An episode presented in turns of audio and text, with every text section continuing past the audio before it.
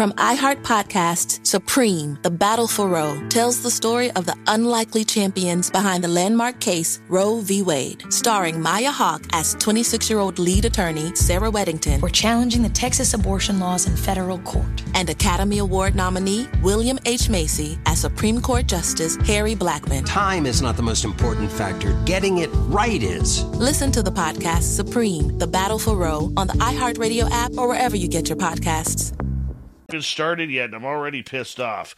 All right, we've opened up this other room so that way our good friend Bill WD40 can get in there and lube us up for tonight's show. Scott Morian, welcome to SOR Chat. Carla is merling it up. Hi, Mary R. And oh, look at that power merle by by uh, Laura there. Ooh wee, you can't merle harder than that. All right, Ali D, how you doing? Dogman UK, good morning to you. Android, thanks for coming on in. And Dogface Simon, thank you for the super chat as well. We appreciate you, Simon. Thank you. Vanessa, love v love. Nice to see you. Eternity Eternal. Wayne, welcome to SOR chat. And uh, we got like 10 seconds here. Are we going to get this done? Zochito Paez Richards, how are you, my dear? And you know what? That's it. Horns up. Let's rock.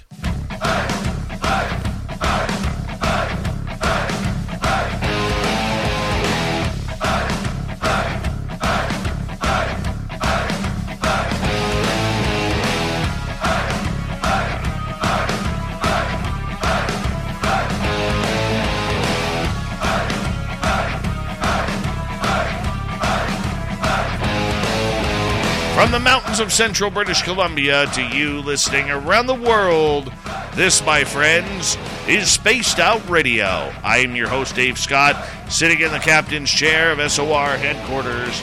We welcome you to tonight's show on our terrestrial affiliates around North America, digitally on Odyssey Radio, TalkStream Live, at KPNL. All of our archives are free. Join us at youtube.com forward slash spaced out radio do old Davey the favor, hit that subscribe button. You can follow us on Twitter at Spaced Out Radio, Instagram at Spaced Out Radio Show, and on TikTok at Spaced Out Radio. Our website, spacedoutradio.com, we have a plethora of features for you. Rock out to Bumblefoot, read the news wire, check out our swag as well. Tonight's show is brought to you by Chive Charities. Help make the world 10% happier by visiting Chive Charities today. You can find them on our website. We got a power show of information tonight as Merle is here for Ghosts of the Great White North. His buddy Isaac, the Shadow Walker, is here as well. And then in hour number three, we are going to pass things over to Steve Stockton from Among the Missing for a great, great spooky story. From there, we head on over to Little Timmy Senor as it's a UFO report tonight. All right, let's take a look and a gander into the paranormal world.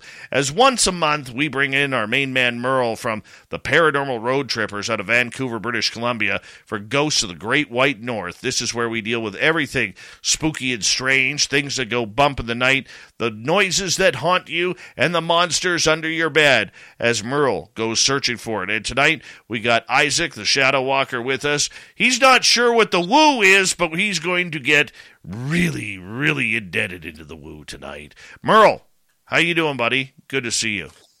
I'm doing fantastic, Dave. Most importantly, how are you doing? I am fantastic as well. And, you know, uh, I had a good day today.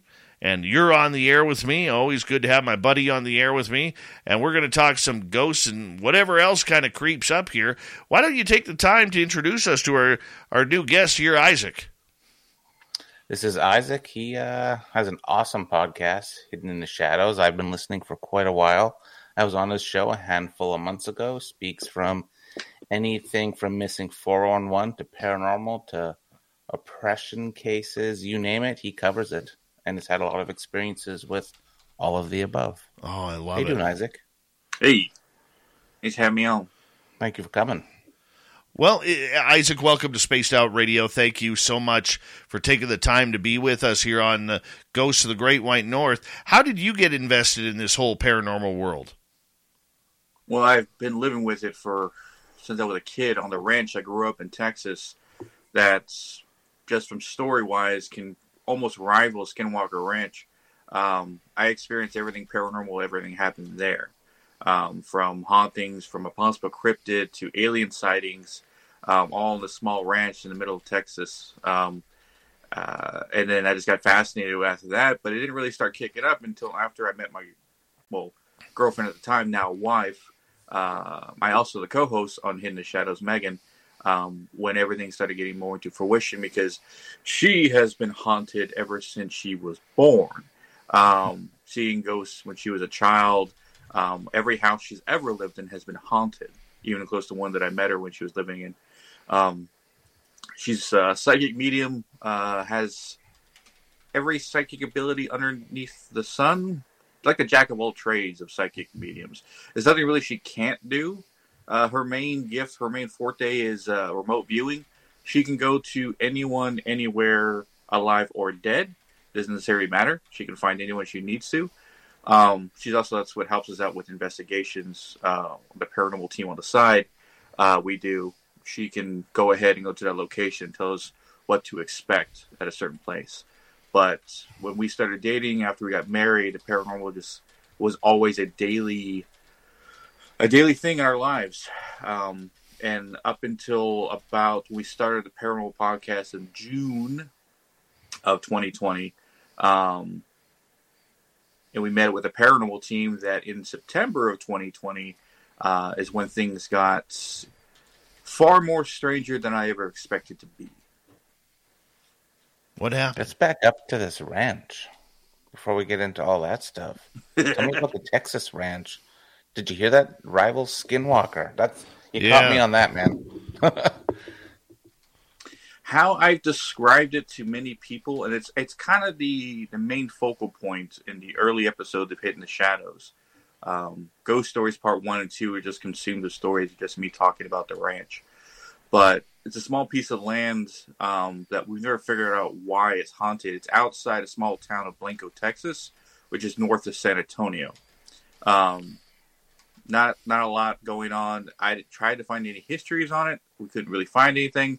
The only thing I know for sure is that there's a large tree um, when you go down the driveway.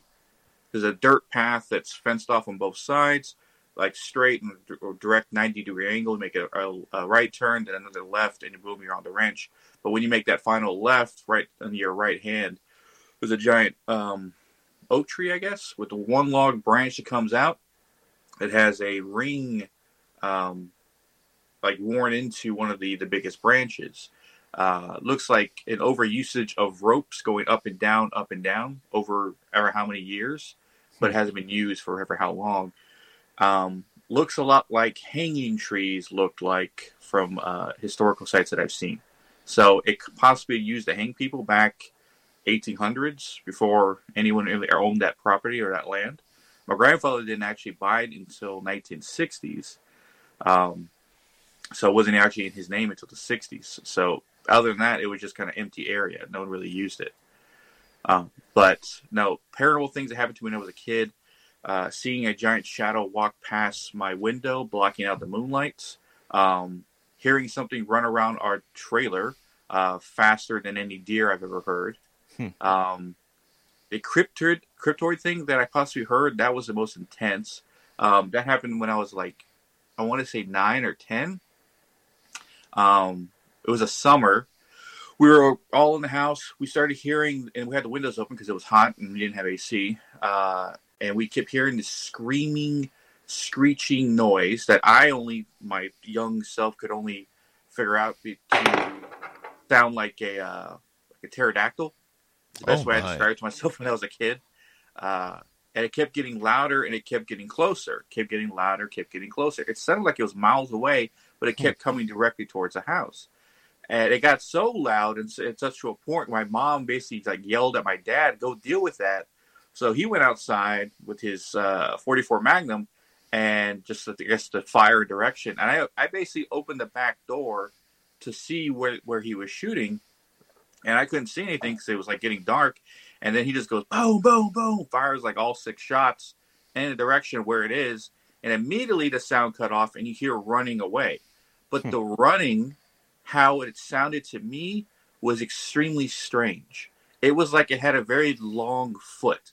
Like you would hear the heel hit the ground, and then the, the top of the uh, I guess the the balls of the feet slap maybe like a like a 0.2 seconds later. It's like boom slap, boom slap, boom slap as it ran off, like boom slap, boom slap, boom slap, boom slap. Um, me and my brothers the next morning went went out to the sea because of course living on a ranch there's nothing else to do. Um, and we hopped the fence, looked around. All we found was like bullet holes where my dad shot some of the trees, but footprints, no. Uh, blood or fur, no, nothing. Um, but that was the most in- intense cryptid thing that I think, well, any possible cryptid thing that I came across while living there. What do you think it could have been, Dave? What do you think that could be down You know, there? I think it could be anything because I believe there are these Skinwalker Ranch type farms and ranches all over the place. And, you know, like up here in Mission, British Columbia, that's where I had the majority of my, uh, of my experiences was at my friend's 10 acre farm. And I don't know what it is about farms that, that brings out this this natural paranormal supernatural energy, but nothing of what you're saying, Isaac, is surprising to me. It, it seems like I'm I'm listening to you speak, and I'm like, yep, I can understand that. Yeah, I can understand seeing a, a cryptid or something flying above. I could totally get that. I mean, it's just weird how a lot of these acreages tend to have this strange energy. Yeah, and one of the things is like 'cause I lived on a ranch till I was about 21, I think. I moved out on my own for a little bit, but had to move back because I switched jobs. But uh, my grandparents are had 10 kids um, from the ages of 35 to about 16 um, age range. So they had 10 kids in that time. But they had so many kids, they had to build an extra building with a two story concrete building that basically was just bedrooms and one bathroom on the first and second floor. So my grandparents rented out the top floor to me and my brother, who were of course too old, graduated high school, wanted our own space, but not live too far away from home. So we shared. We we both had our own room up there and our own bathroom up the upstairs. Now, uh, we both worked overnights. Uh, we did that for ten years almost. I think. I think uh, I did overnight work for no, I did overnight work for about eight years, so it was a, it was a long time. Uh, and one of the interesting things is that happened, or the little scariest things, I guess, came face to face with something.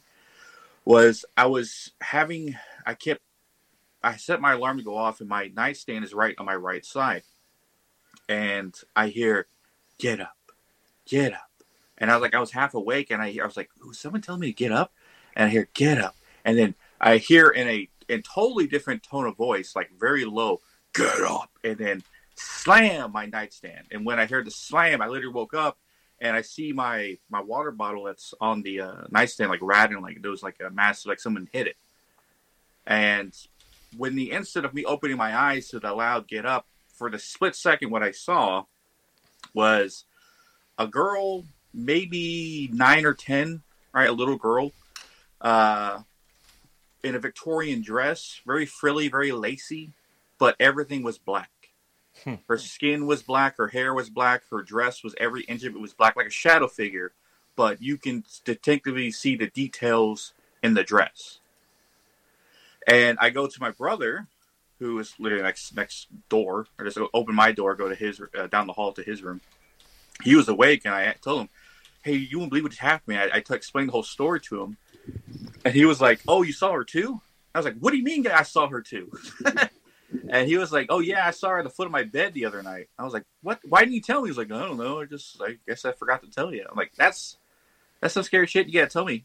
But uh, no, that was about the most intense thing I ever saw while living there. Hearing things all the time, voices, knocking on doors, whispers, stuff like that. Is like anything and everything paranormal. I think happened to me there.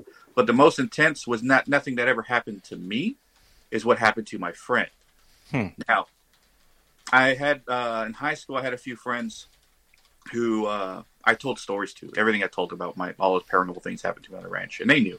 They knew all the stuff I told them. They were scared to go. But one evening, um, I was hanging over with one of my friends, Stephen, and uh, and Matt, and we uh, we were going to. Uh, I was staying overnight at his house because we were just going to church the next day, and he was like, "Hey, you just want to stay over?" So we just go from here. I was like, "Yeah, that's cool." But I need to go home and get some stuff. I'm like, okay, let's go. So we all get in his car. We drive all the way to my ranch, which is out in the middle of middle of nowhere. They lived inside town. I lived about 15 minutes outside town, where there's no street lamps, barely any houses, just highway and woods and open fields. Right, very dark. Um, and they get pulled to my house, and I notice the porch light's not on. I'm like, oh great, I got to turn that on on the way out, otherwise I ain't gonna see where we're going. And me and Steven get out, and Matt, who's in the shotgun position, stays in the car. And I say, What are you doing? Let's go. It's like, No, I'll stay here. It's cool. It's like, Are you sure? Right? Because I told him the stories. And he's like, No, no, no, that's fine. I'm cool. I'm like, All right. So me and Steven go in, get some of my stuff, and then talk to my brother for like a little bit. I tell my mom. She's like, That's fine. Uh, we were maybe inside of all of three minutes, maybe five, pushing it. And as I'm walking out, I'm like, oh, turn the porch light on. So I flick the porch light on. We walk outside. I get outside. Matt is now in the back seat, freaked out, like freaked out big time, right? And we're like, "What are you doing in the back seat?" Like, get in the car. Like, what? What's going on? Like, get in the car right now. He's all screaming, yelling at us. I'm like, all right. I just throw my stuff in the truck, and we get in. As we're driving away, he tells us no more than like ten seconds of us inside the house. He hears like a hoof stomp off in the distance, and then it and it starts again right next to him, right next to the car. He looks around like, all right, and then he hears it off in the distance, then right next to the car, then off in the distance, then right next to the car. You hmm. know, it kept repeating back and forth, back and forth, back and forth for like maybe 20 seconds. Then he jumps in the back seat so he can see everything. And then it keeps repeating and it stops and it, then it sounds like something's walking to the car. He gets freaked out jumps down in the seat, like gets in like in the fetal position because he doesn't want to see anything, and then he hears like a tink, like one long nail scratching on the side of the car. He was said he was about to start honking the horn when I flicked the porch light on, and we walked out there, and uh, he was saying he didn't know what the hell it was. When we got back to uh, Steven's house, nighttime at this point, we go outside and put a flashlight on the car, and we find a very almost like someone had a needle and stuck it to the side of his car, scratched from one end to the other. Damn. Yeah. That's wrong. That's just wrong. the old pinstripe. Yeah, uh, come to say they never came to the ranch again. No. Question for you both, because like I've interviewed a lot of people where I, I call it the trifecta effect a lot of properties like this, they have parent like ghosts, aliens, and cryptids. Why do you think that happens? What causes that? That's something I'm really been struggling like or researching. You have, no offense, you have been struggling with it, Merle, but I understand I know. why. I'm on my journey, Dave. I love it. but uh, yeah, no, I just want to know why you think that happens like that. Well, from my experience from least haunted locations I've investigated and stories I've heard from other people, it's just the idea of being out there. And most of the time, some parts of the country, you don't know what that land was used for prior to someone living there. I mean, that could have been battlefield, that could have been mm-hmm. used for witch covens, that could have been uh, something you know heavy in the in the ground with like certain kind of rocks or soil that's very electric magnetic energized. Um, since what we suspect with my ranch, because te- in Texas, especially that area, there's a lot of limestone, mm-hmm. and limestone is a natural um, stone for was it housing energy or creating it? I can't remember which one. Um, but also, who knows what could happen there prior to someone moving there. Mm-hmm. The reason why Merle asked that is I'm a kind of guy who I believe that everything is part of the phenomena whether it's cryptids, whether it's UFOs, aliens, near death experience, consciousness, ghosts, spirits, hauntings, and everything.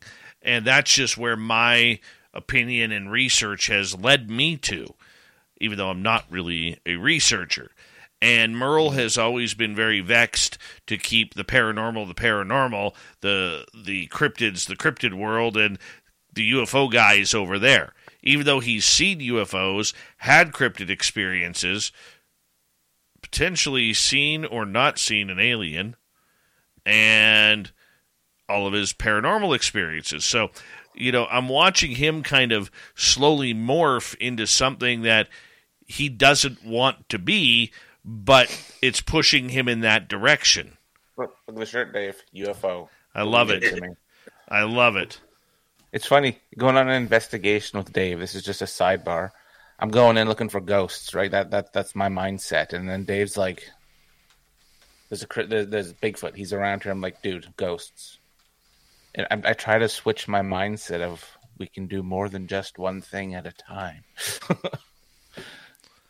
but you yeah. also have to be committed to what the area is telling you, don't you, Isaac? Yeah, you can't just ignore it for what it is. I mean, if there's Bigfoot sightings, and you have to add that in fruition, but it also doesn't mean there isn't multiple things in one location. That's true, and this, these these are things we're we're dealing with up here, and especially when I've gone out on investigations with Dave, you never I call it a paranormal smorgasbord. You never know what sort of creature comes out. Samantha, but you said you had alien experiences or UFO experiences at that ranch as well. Yes, um, one of the experiences is that in this building that I, I lived in for a couple of years, um, we called them called it the pink building when we were kids, but I think my grandfather painted it yellow. Anyway, the build the building where the rooms were, uh, they had a, a, porch on the outside, no more than maybe five by five feet. Uh, we had just basically two lawn chairs on there, and then you would sit. You could out see the rest of the land, and of course open sky because there's no light pollution and we had a friend who lived with us for a little bit um, in one of the other rooms, and he he was always smoking, so he's always on the porch sitting there. I, I would go out there, and we just have talks. One of those talks, we're out there, all of a sudden he goes, "What is that?" And I look behind me, and I see three lights moving in a perfect line, right? And me thinking, "Oh, it's like like jets or it's planes, right? Maybe they're flying in perfect order." But they slow down and almost stop, and then switch to a triangle pattern and then fire off faster than anything I've ever seen. From iHeart Podcast, Supreme, The Battle for Roe tells the story of the unlikely champions behind the landmark case Roe v. Wade, starring Maya Hawke as 26 year old lead attorney Sarah Weddington. We're challenging the Texas abortion laws in federal court. And Academy Award nominee William H. Macy as Supreme Court Justice Harry Blackmun. Time is not the most important factor, getting it right is. Listen to the podcast Supreme, The Battle for Roe on the iHeartRadio app or wherever you get your podcasts. If you have sleep apnea and struggle with CPAP, consider that CPAPs were invented in 1980. Do you even remember 1980? Everyone's house had one telephone. There were like four TV channels. Now, for people who struggle with CPAP, there's Inspire. Inspire treats sleep apnea inside your body at the click of a remote. No mask, no hose, just sleep. To learn more, visit inspiresleep.com. Inspire is not for everyone. Talk to your doctor to see if it's right for you and review important safety information at inspiresleep.com. Hmm. That's I'm that's what I'm I'm struggling with the the extraterrestrial stuff. That's the stuff I've been been learning a lot about lately. Um, Everybody got aliens, Merle.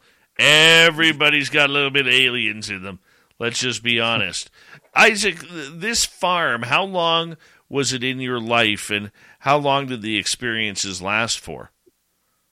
The entire time I lived there, like I said, I think we I moved onto that ranch when I was five. Uh, I lived there till about, I was about twenty two. Moved out, moved to San Antonio. That was about an hour away. I would go there do family events and holidays and stuff like that when my grandparents were alive. Uh, it's still there, still in my family's name. My father still lives there. My uncle still lives there. I think I have an aunt who lives there now as well uh, kind of like tending to where my grandparents used to live, uh, or where they did live when they were alive. Um, and I think every time I went back, but it's been almost, I want to say seven years since I've been back. Uh, and believe me, it is on my my to-do list of places to investigate ever since now that I've been a, a uh, paranormal investigator. Just for everything that I've learned and the ability that I gained that I've been using in the last three years. Hmm. What do you believe? How long have? Oh, so, go ahead, Dave. Sorry, uh, we only got about a minute to go here. How? What do you believe now?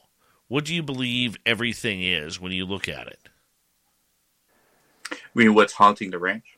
anything, the entire phenomena. There has to be some kind of energy source there.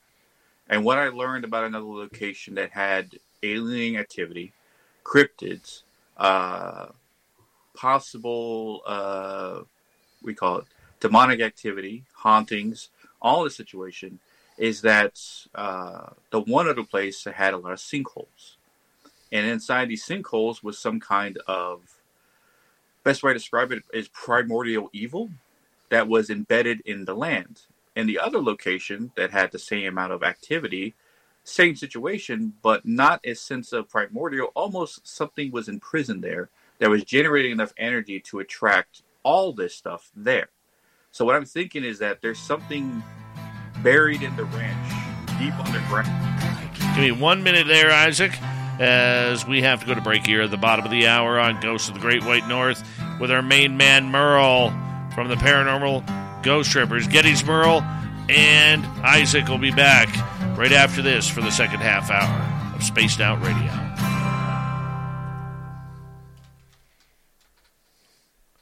What do you think of Geddes Merle? It's good. Solid, eh? Isaac, every half hour he changes my name to what he seeks fit. Yeah, why the hell? Where'd that Merle come from? Dave, do you want to just? I'm gonna go take an allergy pill. You you you talk about Merle. Okay. Michael Merle Morin is his name. Oh, okay. Okay. Or the middle name. All right. So, how many people do you know? You know, in the paranormal, when you're always trying to s- stick out a little bit, okay, how many Michaels do you know? Everybody's a Michael. Four. Okay. There's a lot of Michaels in the paranormal, too. Yeah. So I said, if you want to stick out, I'm going to call you Merle. Number one, it's Yeah. a badass name. Number two, it's your middle name. Number three, people will remember Merle more quicker than they'll remember Mike. Yeah, because there's three mics I associate with, and I had to give them their own first nickname Exactly. to differentiate them from each other. Exactly. so, Yeah. calling him Merle, he's going to stick out. So, yeah, the audience loves their Merle, man. And he has, mm-hmm. much like UFOs and cryptids, he has a tough time accepting the Merleness of the situation. The old Merleness is at it again. Mm-hmm. Mm-hmm. So Dave just decided to change my name. So now we're Merle. Well, I always called you Road Mike, so I mean, Yep. Merle, Triple M. Mm, if you, you know, whatever you want to call me. Mm-hmm. Where do you want to take it next half hour? What was the last question you just asked, Dave? oh, just what he thinks of everything, hmm hmm you know? That's a big question. and we're not even into weird stuff yet. Ah, bring that shit, man. Bring it. bring that woo. That's, that's what the woo is. Woo is bring, the bring that woo. My wife Because we still we still got to talk about the ring. We got to talk about the oppressions. We got to talk about your investigations. There's, dude, we only, we only have an hour and a half left. We got to get through all this. it's awesome. No, I'm glad you came on. Thanks for coming on. What time is it for you? Is it No, it's twelve thirty. twelve thirty? What state are you in? You are in West Virginia, North South Carolina. Carolina. Yeah. Cool. He's a Tar Heel. Well, I didn't, not by choice. Remember, I said I lived in Texas for a long time. You moved Loyalty. to Tar Heel territory.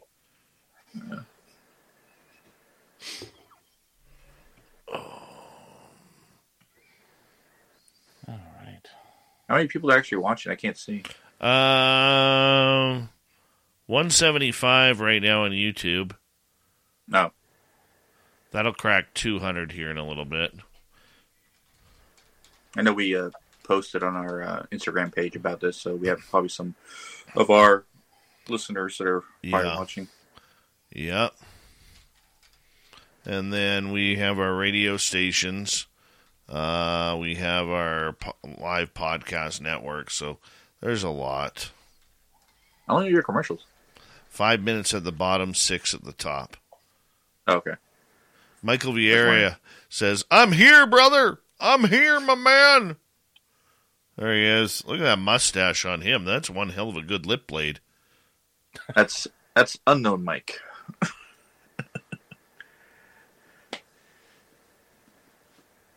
How many radio stations does it play? It plays live, right, Dave? Uh, well, this show technically will play tomorrow on our radio stations,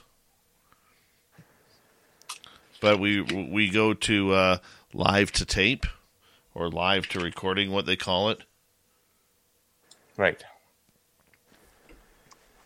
and uh, so it'll play on eight terrestrial radio stations. Oh, look at Shane here! Look at Shane. Period. Dot. Here's some you'll you'll like this about Shane, Dave. I'll give you a quick Shane story before we go back on air. Um, he's the type of guy that walks around at work wearing a button-up officer style shirt, but Yeah. he has the top three unbuttoned. Yeah, I can see that. I can see that. He's Yeah. that guy. Yeah, he's totally that guy. I'll bet you anything there is one of those travel dippity doo gel bottles in one of his pockets. No, he keeps it in his locker with his other travel size perfumes. Yeah. Does not surprise me. Hold on, guys. Thank you to Louis times two, Simon, Deb, Karen, and Carla for the great super chats. It's a wonderful way to support what we do on this show. And don't forget to join the Space Travelers Club on Patreon. The link is below in our YouTube description, so check that on out. And our store is open on our website. Go get your swag. Here we go.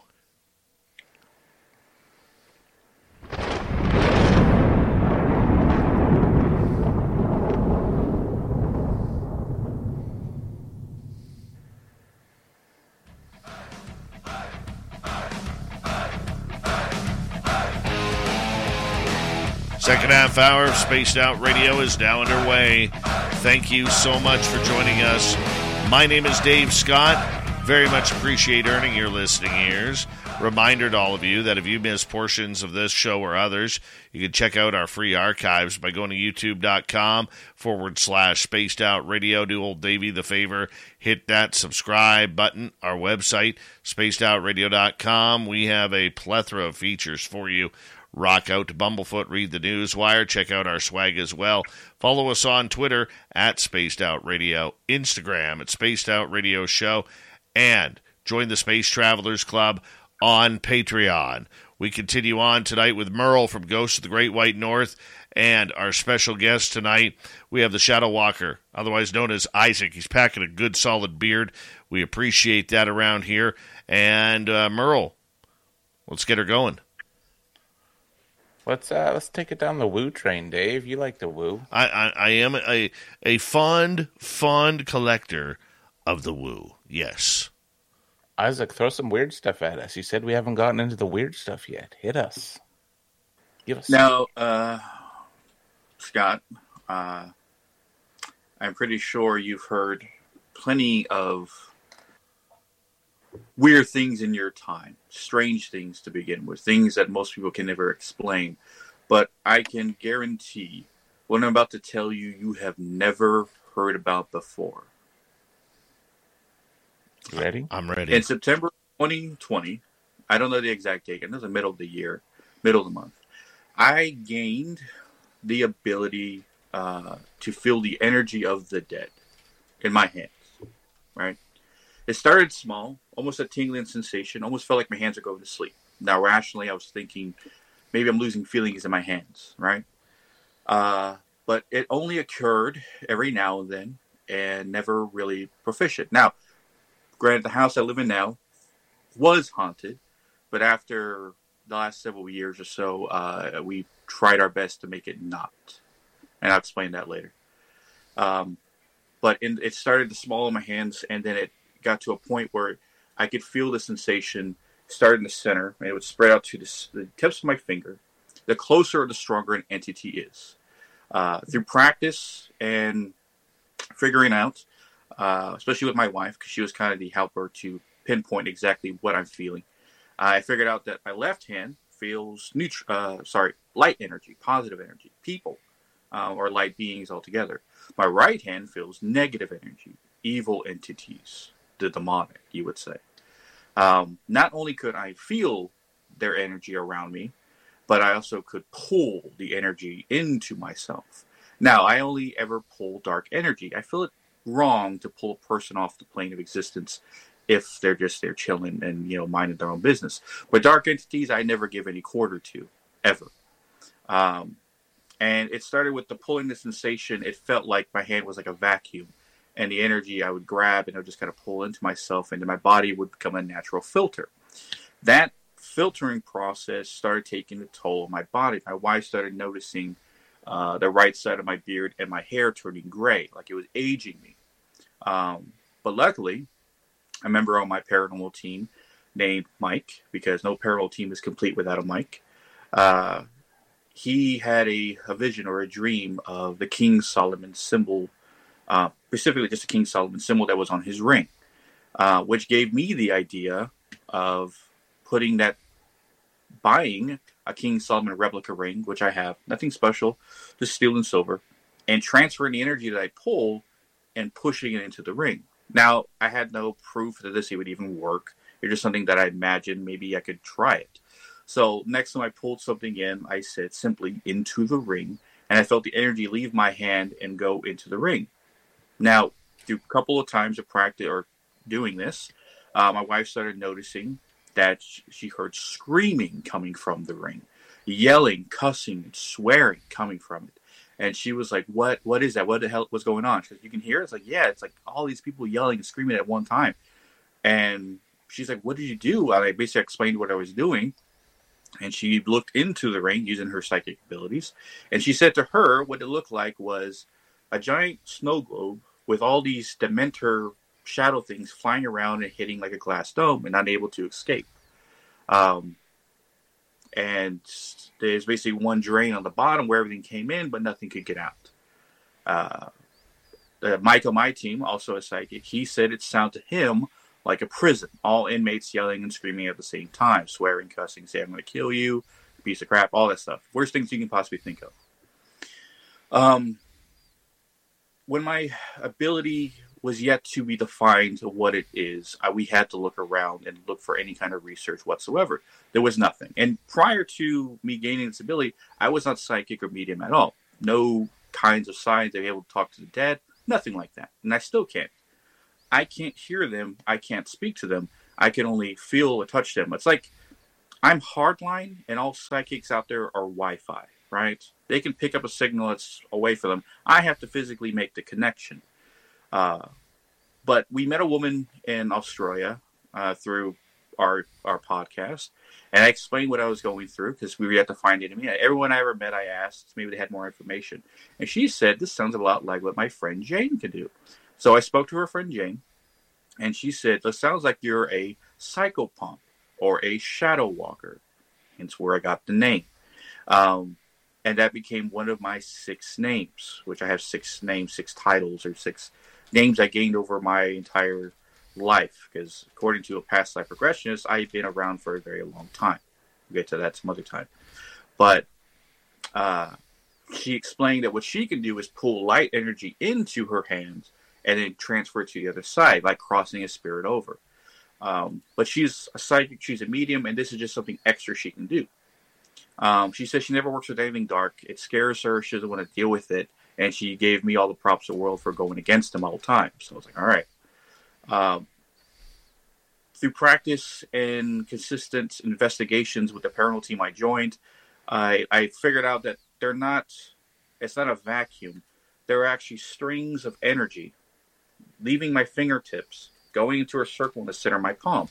Those strings or cables, depending on what I'm pulling, wrap around an entity like a boa constrictor, condensing and pulling the entity towards me as it's compressing the energy of it into about the size of a ball that I can have in my hand, which that energy I can either force into myself or push into the ring. Um, those tendrils, I call, um, can make attachments to people. So before I actually would have to physically hold your hand, your right hand, and I could go into your subconscious mind, which I call the mind forest because it's always woods. Everyone's mind forest looks like woods forest. Time of day changes, the type of foliage changes. Um, what's in there is always different, all that stuff. And now I don't necessarily have to make physical contact. Like I said, when my tendrils out and I can go in, boom, I can find out what's going on. But it has to be like in real time, real person.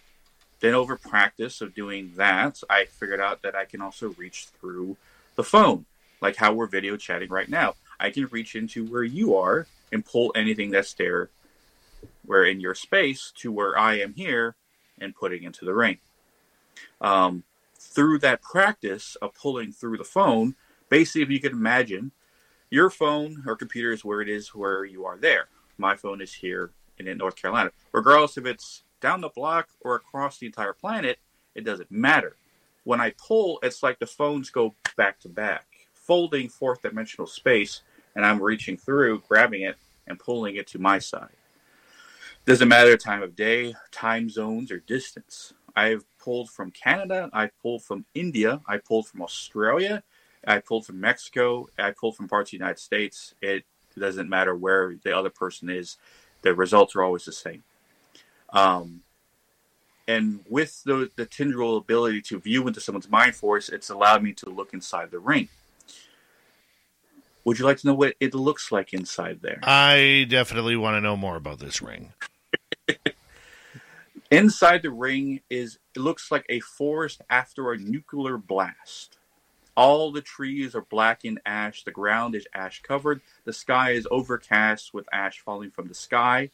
Um, the shadow figures are all different sizes, all different shapes. All have some have horns, some don't. Some are yelling, some are well, they used to be yelling all the time, not so much anymore. What it sounded like was I don't know if you're a Slipknot fan, um, but the opening track to Iowa 515, uh, that times 100 is what it sounded like. Um, I say sounded like because, again, my ability is always evolving. Every time I met with a challenge, it evolves to combat that challenge next time it comes across. So the first time I came across a high ranking demon, not an average lower class little dudes, I'm talking about one of the high rankers that you know their name. Um, it was the first time I ever felt uh, an entity pull on the tendrils like they were trying to stretch them off. That freaked me out because I've never had anything ever fight me back before. Because I can say this to this day, out of the 55 confirmed demons that are inside that ring, nothing, and I don't say this to be cocky or egotistical, just a matter of fact, nothing has been able to stop me. Everything that I've grabbed and pulled has always ended the same way. They go into the ring. Every single time, regardless of how famous or how powerful, how ancient they are. It doesn't matter. They all fall same way. Um, but my ability evolved. The tendrils now electrify, and I see the electricity leave my hand. And what's a cooler part of it is my wife. She can hear it. She says it sounds like a transformer about to explode. That electricity sound of like it's about to about to explode, but this is going to be a continuous buildup. She says when I electrify my tendrils, that's what it sounds like. And that is now an extra ability added to what I already do. So basically, it's like I'm tasing them with enough energy to light up a city. Uh, so not only can I grab them, I can electrify them at the same time, weaken them, making it easier for me to pull. Uh, and that's what I have been doing for the last three years. And like I said, confirmed 55 demons in that ring, seven of which are high rankers, uh, seven of which I can look into the King Solomon, um, lesser keys of Solomon, and find their names. Uh, granted, he had 70. I'm only at 55. I'm hoping to beat his record by the end of the year. Uh, but not all are high ranking like he has in he had in his ring. Mine are just some are like average, some are lower foot soldiers uh, like that, but some talk, some don't. Some I have to literally torture to get information out of of why they were oppressing somebody, why they were at a location, why they were bothering this person, all the same things. And I can go into the ring and do that. I can grab them, I can break their what they assume never had before bones. I can electrify them to get information out of them, to figure out why they were at a certain location. Most of the time, they don't get that information up too easy, hence why I have to do what I do. Uh, but I've been doing that for the last.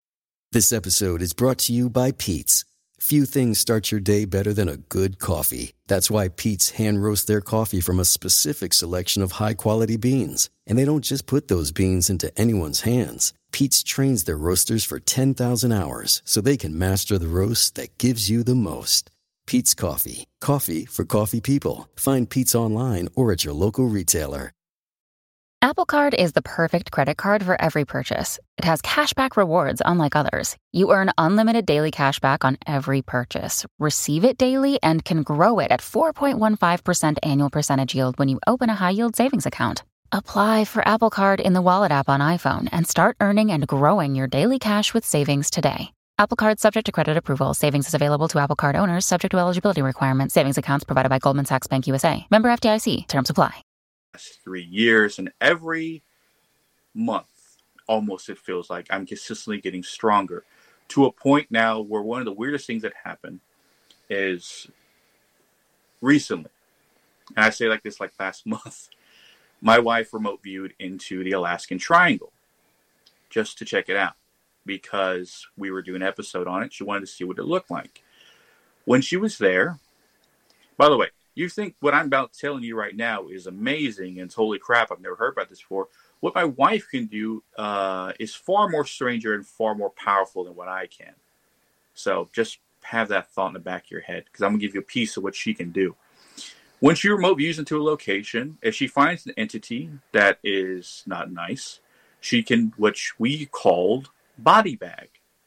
Essentially, she puts a energy shield around an entity in the shape of a bag grabs them, transports them from where they are, wherever she remote viewed, brings them back here where I can grab them and put them in the ring, essentially defeating the entire purpose of needing a phone.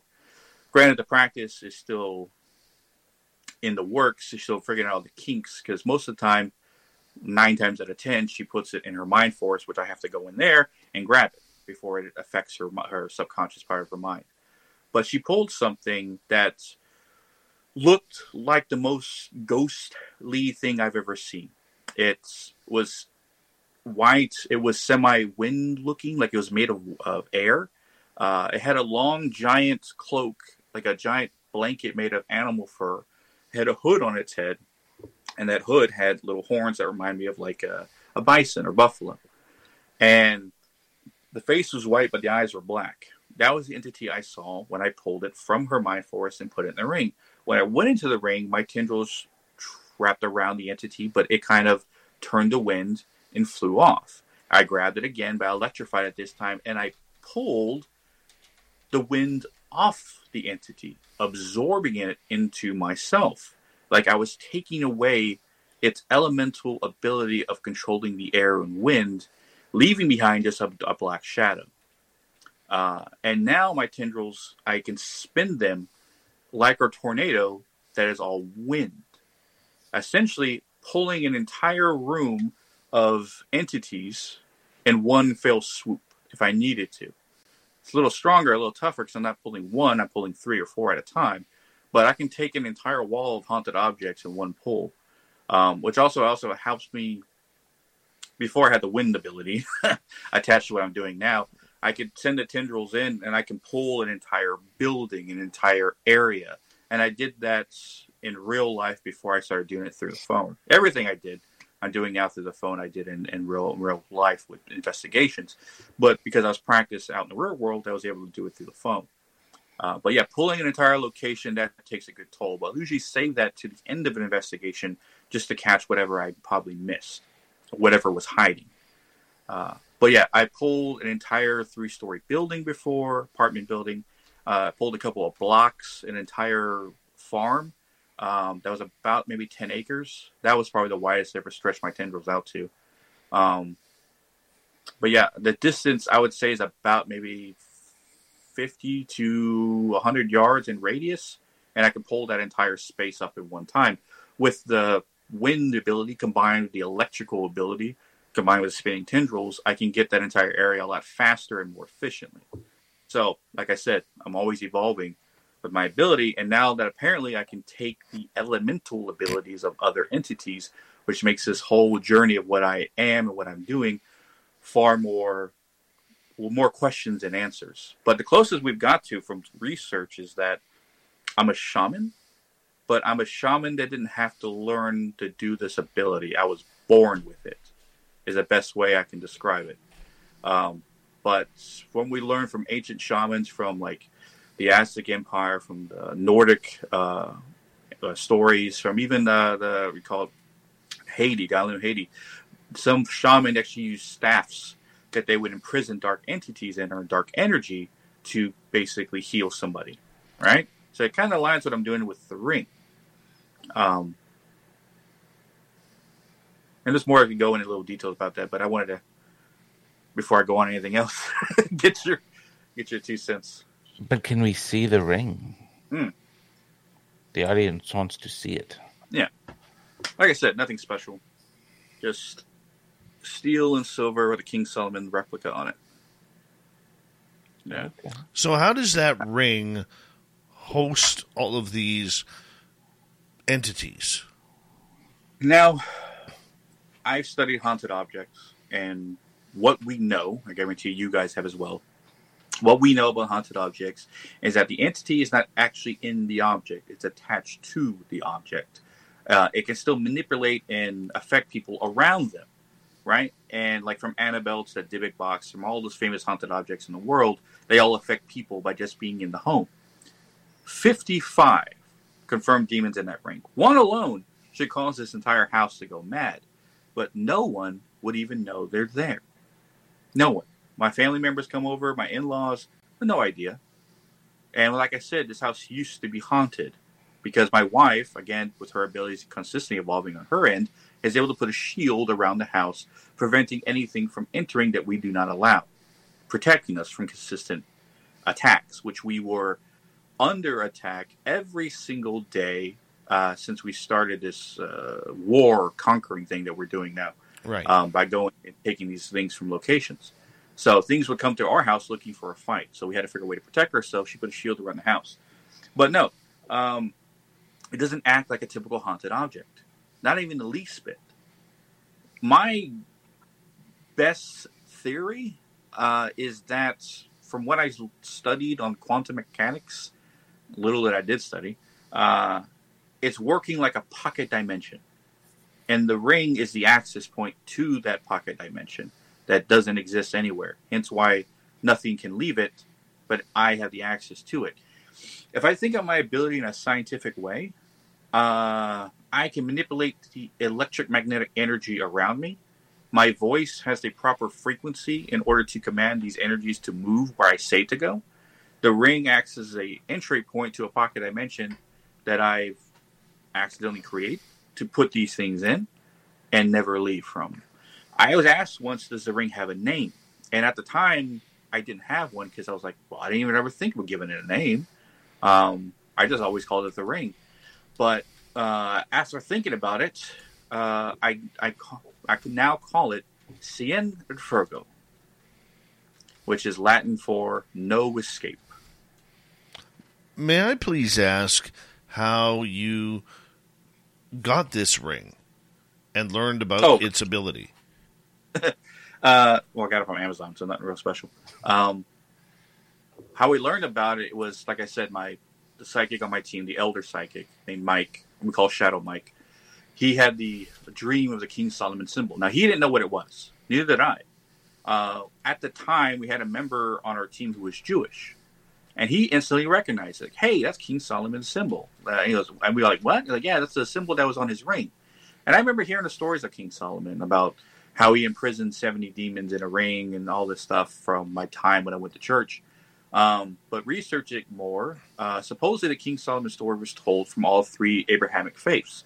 Islam, Ju- Judaism, and Christianity all told the same story, except in Islam, it was jinn, not demon.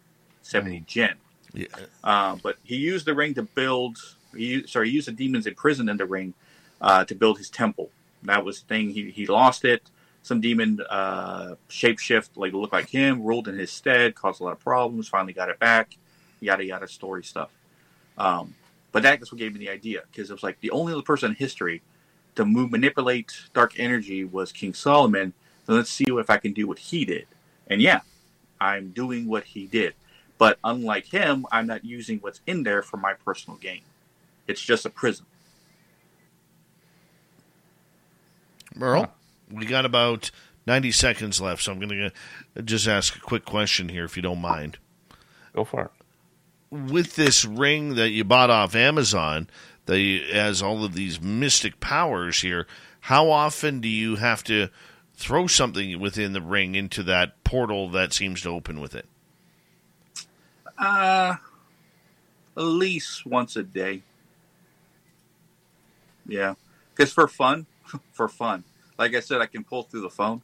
Um, I go swoop, swooping through TikTok, and sometimes if a paranormal investigator is doing a TikTok live, I'll reach into their location and pull whatever's dark there and put into the ring, making it safe for the investigator wherever they're investigating, um, let less dark.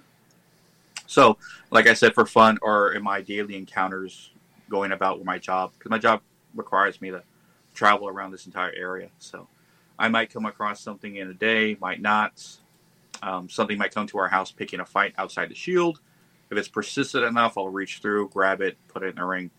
Um, or when me and my wife go investigating, or when we have a case. All right. I'm going to get you guys to hold on right there because we are going to head to break here at the top of the hour. Hard to believe we're already through hour number one of Ghosts of the Great White North with our main man, Merle from the Paranormal Road Trippers, and our special guest tonight, Isaac, the Shadow Walker, hanging on out, talking about some weird, weird stuff here. I tell you, if you like the paranormal woo, this is where it all begins and it all remains. Spaced Out Radio with me, Dave Scott, continues with hour number two right after this. Sit back, relax, get comfy. More ghost stories coming up right after this break.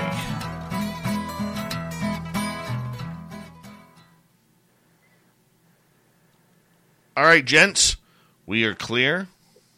Merle, Skin Merler Ranch. That's a good one. That is a good one. Skin Merler Ranch. Isaac, that was a quick half hour. I'll be That right was- back. That was good. I've been trying to figure out how to condense it. Because remember, uh, Shadow Walker Part 6 is going to come out maybe in October.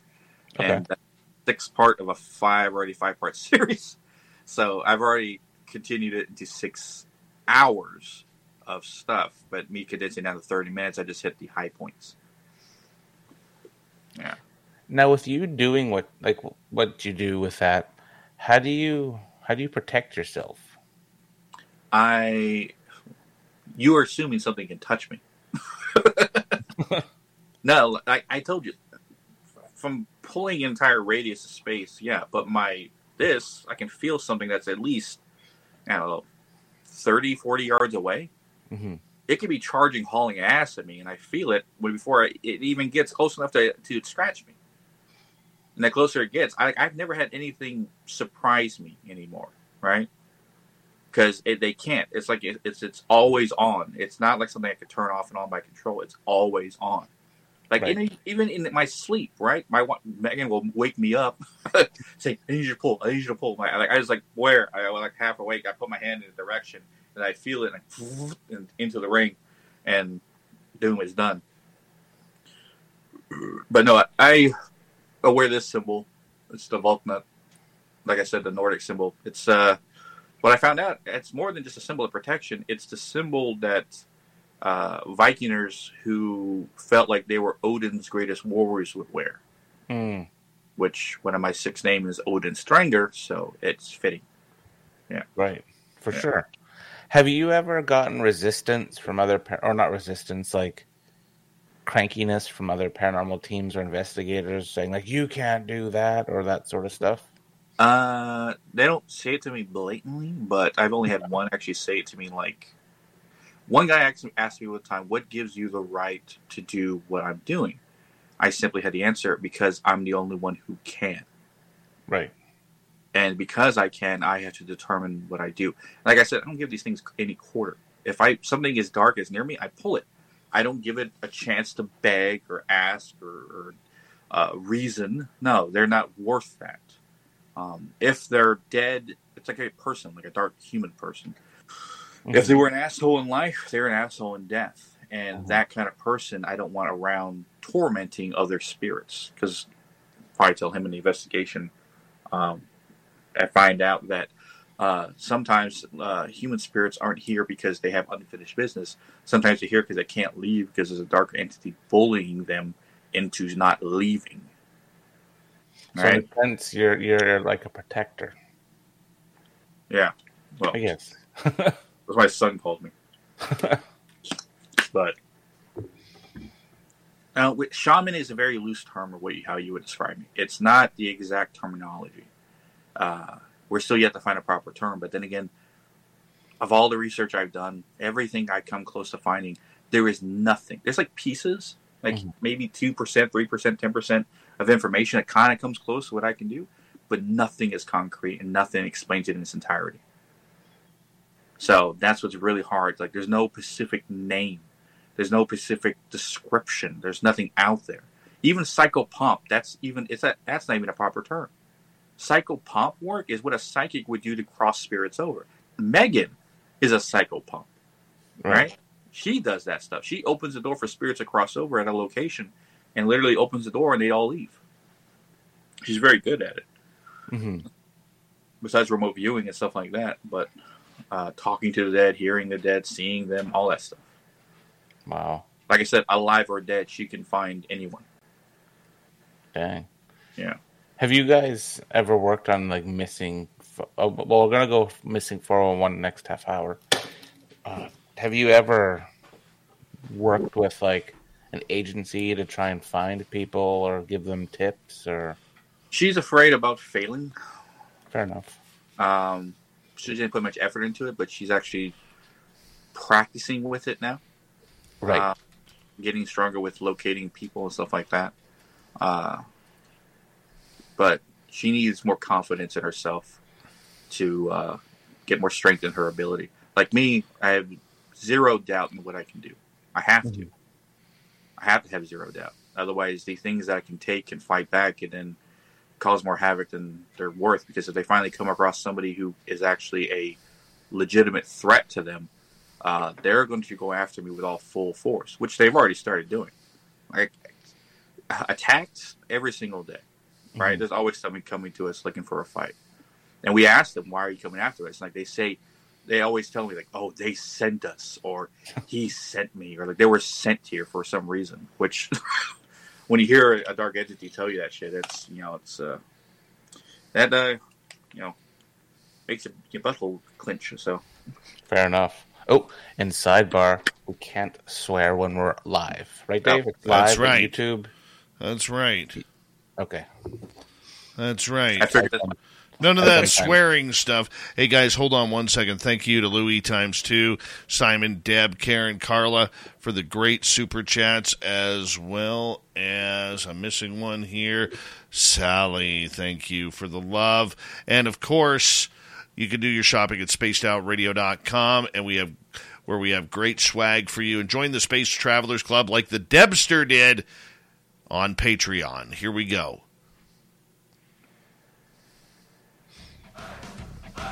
You're listening to Spaced Out Radio with Dave Scott. Follow Dave on Twitter at Spaced Out Radio and on Facebook, Spaced Out Radio Show. Hour number two of Spaced Out Radio is now underway. Thank you so much for joining us my name is Dave Scott, your host with the most tinfoil wrapped around him. Thank you to everyone listening in on our terrestrial affiliates around North America, digitally on Odyssey Radio, TalkStream Live, and KPNL. All of our archives are free. Join us, will you, at youtube.com forward slash spaced out radio. Do old Davey the favor. Hit that subscribe button. The Desert Clam is set the password for tonight in the SOR Space Travelers Club. Magirix. Magirix is your password. Use it wisely, space travelers, as the clam sets the password each and every night right here on Spaced Out Radio. Our website is spacedoutradio.com. We have a plethora of features for you. Rock out to Bumblefoot, read the news wire, check out our swag as well. Follow us on Twitter at Spaced Out Radio, Instagram at Spaced Out Radio Show, and join our Space Travelers Club on Patreon. Here we go, hour number two of Ghosts of the Great White North. Waverly Merles is here from the Paranormal Road Trippers, hanging on out, talking some ghostly stories with podcaster, researcher, paranormal investigator Isaac the Shadow Walker. Welcome back, guys. Thanks, Dave. So one thing I want to get into, your latest podcast that you just dropped was missing 411 stuff. Mm-hmm. Um, for our audience, what is the missing 401 cases? I'm gonna uh, hurt your feelings a little bit. Uh, that was an entirely Megan episode. Yep. Uh, so But from last, I didn't was I wasn't on that one. Yep. Uh, she actually brought her sister on um, to do that episode. Uh, but what I've learned, what she's she's fascinated with the missing 401. Uh, that's essentially the the area code or the amount of people that go missing in national forests across the United States. Also aligned with the cave, uh, national caves around the same places in the national forest. People go missing. So there's a great mystery and conspiracy theory around it that it's either aliens or some kind of cryptid creatures or just you know uh, everything under the sun you can think of that they're using the cave system to kidnap all these people that go missing. Um, but she's always fascinated with it because she's always wanting to find people. Hence, why her ability to find anyone, alive or dead, goes into fruition. Uh, goes hand in hand. Uh, so that's she's been more fascinated with that than I have. I necessarily don't care much for true crime. It's just kind of the before fact and the after fact. And missing people always dips into the conspiracy theory thing. Another thing that we not put much of our two cents in. Mm-hmm. Uh, and and then the missing thing, the the, the supernatural part of it, uh, aligns more with the cryptid side, or like I said, the conspiracy theory side versus the paranormal side. Now there probably is a paranormal part to it when it comes to like dimensions and portals and stuff like that. But from our my experience with portals, they never seem to be an access point for say your physical form to go through. Is more of the uh, spirits to travel through instantly. Then again, that's the come the portals that I've come across. Uh, I have never come across a portal that you actually can travel through. Uh, your physical form, anyway. Hmm. Dave, what's your thoughts on it randomly? I have a couple of thoughts. Many, many thoughts that go into people who just vanish. I think a lot of it is portals. I think Did you know MDOT spends $3.2 million a year picking up litter? That's money we could use to maintain roads and bridges, patch potholes, and focus on improving Mississippi's infrastructure. It's our job to pick up litter, but it's your job not to litter. Yet 62% of all Mississippi litter is deliberate. We can't do our job if you don't do yours. Visit gomdot.com slash don't trash ms to learn ways you can help. Don't trash Mississippi. Walter Brown here for Oceans Behavioral Hospital in Biloxi. With September being Suicide Prevention Month, it's so important to be able to communicate with your loved ones. Kim? Young people's emotional well being has been declining for years. If you're concerned about an adolescent in your life, consider these warning signs loss of interest in things they usually enjoy, their peers are struggling, changing sleep habits, or changes in weight or appetite. Learn more. At oceansbiloxi.com. that people are just, you know, walking into something they have no idea, maybe a different dimension where they're in the exact same area, but at a different timeline. I mean, we've heard lots of stories over the years of of these people who are walking 10, 20 feet behind their brother or their cousin or their best friend or their mother, and all of a sudden, poof, everything's different. They're gone. And they're hearing these strange, what sounds like critters running around, and, and they're and they hear people yelling, calling their name, but nobody ever seems to hear them and and then all of a sudden, boom, an hour, two hours, three hours, four hours later, they're back on the trail, and there's their loved ones, and they're like, "Where have you been?" And they're like, "Where have you been?" You know, I think a lot of it is that. I do believe that there are some cases where creatures like Sasquatch are involved, where, you know, you see children who are, I mean, there's a famous case in North Carolina a couple years ago where a young boy was two years old, three years old, taken from his yard. He was gone for 48 hours, and when they found him in a briar patch that had been searched four previous times, he said to the rescuers that a big teddy bear was had taken care of him and kept him warm and and and was was feeding him berries. Well, this happened in the winter, Mike. You're a hunter, you're an outdoorsman. You know darn well that if any bear wakes up from its hibernation slumber, number one, it's extremely angry. Number mm-hmm. two, it's extremely hungry. And a child is going to be a free meal. Mm-hmm. Okay, it's not going to cuddle and have the little bear say, "Oh, would you like some some June berries or some raspberries or or whatever?" It's not going to feed and cuddle the child. It's going to kill the child and eat the child.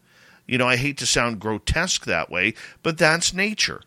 Okay? Mm-hmm. There are many cases where where people have found clothing folded on a tree stump or shoes that have been untied and placed together. Is that feral people? Is that uh, Sasquatch leaving clues?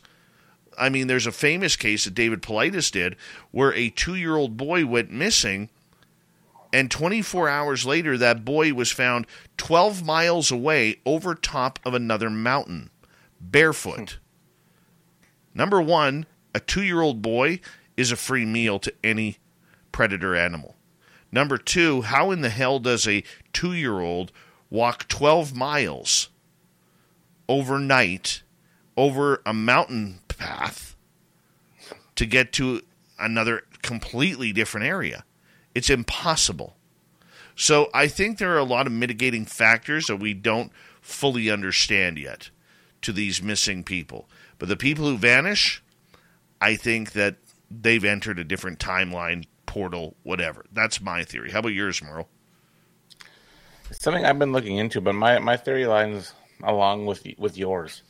Um, it, it's just it's weird just to hear the stories of like people go missing when they're on their hike, but then they're back a few hours later, like all confused. I, I don't understand that. Could it be the portals? Could it be your aliens? Could it be like Sasquatch? I, I don't know. This really interesting, really interesting stuff. Mm-hmm. But Isaac, it's about that time of the night we get into your best investigations. We want to hear some investigative stories. Ah, uh, yes, yes. Um, several investigations that I've done uh, in person around here where I live in North Carolina.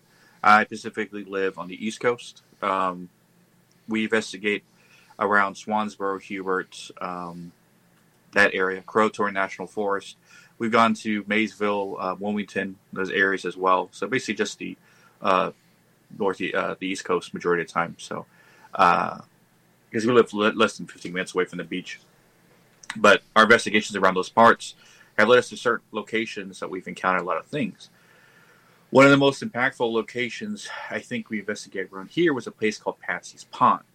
Um, it has all these sinkholes that they the settlers used way back when as a natural water source. So it has its history.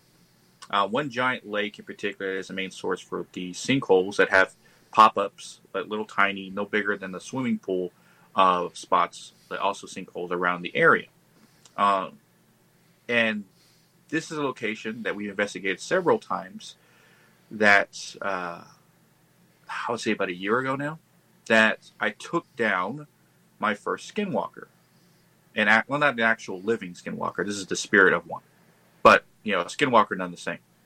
Uh, that was pretty tough, but like I said, nothing has been able to stop me. So uh, we also encountered several demons in this location.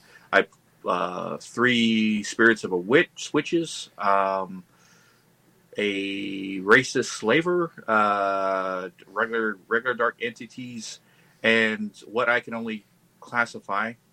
The only name that came to my head uh, was the primordial evil which I think was causing this place to be haunted as much as it was. the primordial evil was interesting because I set my tendrils down one of the sinkholes, just reaching around, going through all these tunnels until I found this giant open cavernous space. It was about the size of a football field, just empty water and uh, just darkness hole.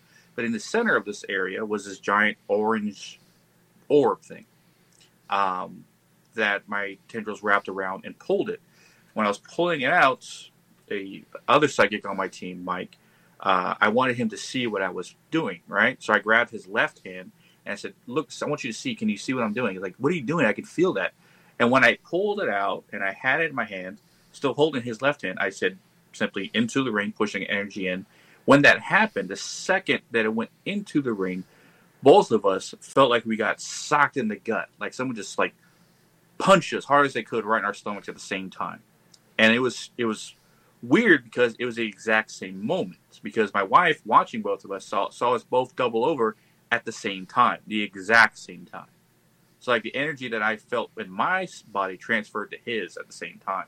That was one of the interesting things. But the Skinwalker was was uh, pretty interesting too because we kept hearing whistling in the woods, and we whistled back, which you should never do. uh, but we didn't know that until afterwards because there's Native American spirits in all the woods that we've investigated around here, especially the Croatoan. We get a lot of Native uh, Algonquin speech coming through the spirit box a lot, and they call me through the spirit box by one of my other six names. My other name, uh, which is the most potent name, which is probably the most name that I've, I've been called, is Ashwadakanta, um, which I believe is Cheyenne that name came to me uh, from a past life. I've had different, several past life regressions done on me. One in Pacific was in the 1700s. Uh, I was a Cheyenne spirit warrior, and my name supposedly was Ashwadakanta, or my title was. Not 100% sure on that. But I had um, hernia surgery done on me early this year. I would say February. And uh, the night before I was going in for surgery, the spirit of my grandfather from that time came and visited me and, and my wife here. My wife was, of course, the interpreter because I couldn't see or hear him. And she basically said, when I go under, to meditate and find him. Um, so, underneath anesthesia, apparently, according to the, uh, Mike, um, psychic on my team, who's had many surgeries in his time, said that's the best time to meditate because that's the closest you can get to the astral plane. So I was like, okay, I'll try. All I remember from the six hour surgery, and the conversation I had with apparently my grandfather from the time I was a Cheyenne spirit warrior, was him saying to me, You are Ashwadakanta, the, uh, the Reaper of Souls. That's all he said to me. Or that's all I remember anyway. You are Ashwadakanta, the Reaper of Souls. I looked that name up, the best way I can spell it anyway. I couldn't find anything. I couldn't find any legend of a, a famous spirit warrior who could conquer darkness and stuff like that, let alone how that name sounds. And I've asked natives around here, no one knows. Um, they have never heard that name. They know it sounds Native American, but they couldn't tell you where it's from. So that's still a mystery in the air. But no, uh, the native spirits around here, I know they recognize me as Ashwadakanta, which is extremely interesting when you hear that come over to Spirit Box because uh, I'm not telling them that. I'm not saying I'm Ashwadakanta. They're saying, "Oh, it's Ashwadakanta." They hear that come. I hear that come up with Spirit Box when I show up at certain locations. Um, but when I was taking down the Skinwalker, that was one of the things that happened there. Now, um, with another place, with another place we did one of the first places I think I investigated was, was the Octagon House. Not the same Octagon House that everyone's ever heard of. Um, this Octagon House is in it's in New Bern, uh, North Carolina so no one really knows. Sorry, Swansboro, North Carolina. So it's like the small time. It's not, it's not like this famous Octagon House. Um, but there's woods outside the uh, the Octagon House that um, has a lot of witch activity because they the parallel team that I joined before my current one found a cauldron, a black cauldron that looked like it was being used in the middle of the woods. Um, along with hearing things move in the woods and shadow figures and stuff like that. Uh, that was one of the first times I took down uh, demon in. Well, I didn't know it was a demon at the time, but uh, it rushed me like it ran right at me, and I grabbed it. And this is before I had the ring, so I basically just filtered it. Uh, that's what really caught the attention of the native spirits in the area. They were extremely interested in me after that time. If you have sleep apnea and struggle with CPAP, consider that CPAPs were invented in 1980. Do you even remember 1980? Everyone's house had one telephone. There were like four TV channels. Now, for people who struggle with CPAP, there's Inspire. Inspire treats sleep apnea inside your body at the click of a remote. No mask, no hose, just sleep. To learn more, visit inspiresleep.com. Inspire is not for everyone. Talk to your doctor to see if it's right for you and review important safety information at inspiresleep.com. So, I just got the State Farm personal price plan on my car insurance. So, you told your agent you play the bagpipes for your dog? What? No, I didn't get that personal. My agent just helped me create an affordable price just for me. Okay, let me show you what I've been working on. Hey, Buster! Contact local agent E.G. Warren Jr. in Gulfport today. Prices vary by state. Options selected by customer. Availability and eligibility may vary. Like they recognized me, possibly. But uh, do you want to hear about the oppression case? The first one I ever did. We got eight Yeah. minutes, so yeah, let's get to it. The first oppression case I ever did was a friend of Mike on my my team. Uh, their friend, they, they their family friend. They knew him from his previous teams that he's part of because he's seasoned in the business. Um, they asked him to look. For, uh, they have they have nightmares. Their son is entirely acting different. All the symptoms of oppression. Their son was being oppressed. They said he went from being nice to being all angry all the time, pissed off, angry. That's the same situation. So uh, he asked, "Do you know anybody who can help us out with this?" Like, yeah, I got just the guy, obviously me. Um, and we went over to their their house uh, one evening. My wife remote viewed in the night before just to see what's going on there, and she found in their living room a giant. She described as if Groot was demon, demonic looking, right? Like a big tree looking black black tree thing with red eyes and horns instead of tree branches. And it looked at her and said, "Oh, they sent a witch after me." Right? Um, and we, we ended up going there. Mike did a Native American prayer to sever the tie between the attachment between this demon and the boy. And that's when I would grab it. My wife was outside with Mike's wife, preventing this thing from leaving. Because I wasn't worried about this attaching to somebody else, I was worried about it running away. And when he severed the tie, I was talking I was talking uh, talking trash to the entity trying to provoke it to come after me. That's what I wanted because I could barely feel it, like it was hiding. It was on the edges. When he severed the tie, I reached around, didn't feel anything. I was like, "Oh, what?" He ran away. But then I felt it rushing after me, and I grabbed it and I put it into the ring, and I laughed. I laughed because it was too easy. I was like, this big bad thing that was causing torment to this family for months, giving them nightmares, oppressing this kid, wife seen as a big giant black brute looking thing.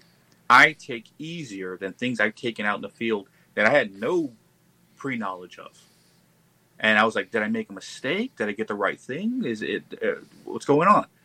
No, everything was back normal. Within the hour we stayed there afterwards, the kid entirely 180 changed. We called into the family the following week. They said like they don't know what I did or what what we did as a team, but everything is back to normal. It was like it never happened. Right? Their son's back to who he was. Their nightmares were literally gone that evening, and it's like like I said, like it never never happened. So it's like okay, I guess I did. So I guess this demon was just all talk then. Yeah, uh, that's the first confirmed demon I took down. And the first night that my second spirit guide made himself known, because I have, well, three main ones and a fourth kind of a floater, but uh, connection with spirit guide and stuff like that, I've become very proficient with. That night was the first time the second one made himself known, uh, which is a he's a Vikinger from the age of Vikings named Ojen, O J E N. Yeah, yeah. I asked him how to spell it, but best best you can come close to spelling it. Uh, but yeah, that was my first oppression case that I dealt with, and I've done several, fifteen now, oppression cases since then. Hmm. What does your body and mind go through when you go through something like this? Mental stress, not so much. Being someone with high function ADHD, my mind is always running all the time, so it's over exercised. Physically, um, the stronger the entity, the more stress it puts on my hand and arm. Uh, I, I classify the entities as two kinds of smoke and sand. Smoke, obviously, you can feel, you can put your fingers through it. It's it's easy. Sand, obviously, is a harder, coarser material. Sand level entities are your high ranking demons, stronger entities, and stuff like that. Smoke is everything else. Um, that was hard smoke. Best way I can describe it. Sand is like the high rankers I've taken down before. The Skinwalker was sand. That was a sand level entity. But the more I pull, the more stress it puts on my forearm and say my my entire hand. Um, it does cause me physical pain, almost like I was doing like 800 curls or using one of those those uh, grip grip things like over and over again for like a thousand times after just a couple of pulls in the beginning. Now, like any muscle you use, the more you use it, the stronger you get with it. Now it takes a lot. Like I've I've done two oppression cases and like five mind clearings in one sitting, and I probably could still go for another investigation that that evening. So I've gotten stronger the more I've used it. So um, mentally, no, it doesn't doesn't really affect me. Uh, when they spirit guides try to talk to me, yeah, they like it's like a, a the sensation you you the feeling you get after a migraine's gone, that that sense of relief and emptiness. That's what it feels like when I know they're trying to talk to me. And sometimes it's like causes me like some kind of pain where they really want to get my attention. Um, but as a mental stress from what I take, no, there's there's no stress whatsoever. Weird. Weird. Because I, I, I kind of take what you're doing almost like channeling or astral traveling. like I was telling him during the break, it's like you can't 100% define what I'm doing. There's a lot of things out there that are like pieces of it, but nothing is everything all at once.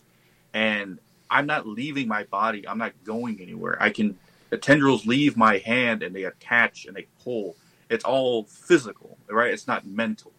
This is nothing on my mental string like a psychic would go through when they channel in a remote view. It's like mental stress. My wife complains about it all the time. Um, but this is like physical stress. It's like on my physical body. Like, it, but it's not. It. I. Sorry, a better way to describe it. What I take does not determine my physical strength. Granted, I'm a big guy. I'm a strong guy, but everything I take is obviously stronger than any human that ever lived. So it doesn't. My physical strength does not determine what I can take and what I can't. Um, but I do feel the physical pain from overusage of what I'm doing. I think that's the only thing that really comes down to.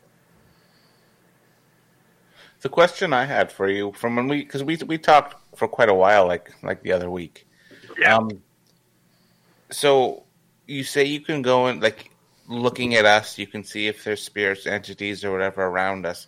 Now, are you astral traveling? Are you literally just looking at me how I'm looking at you, and you can see them around? Is that how it works?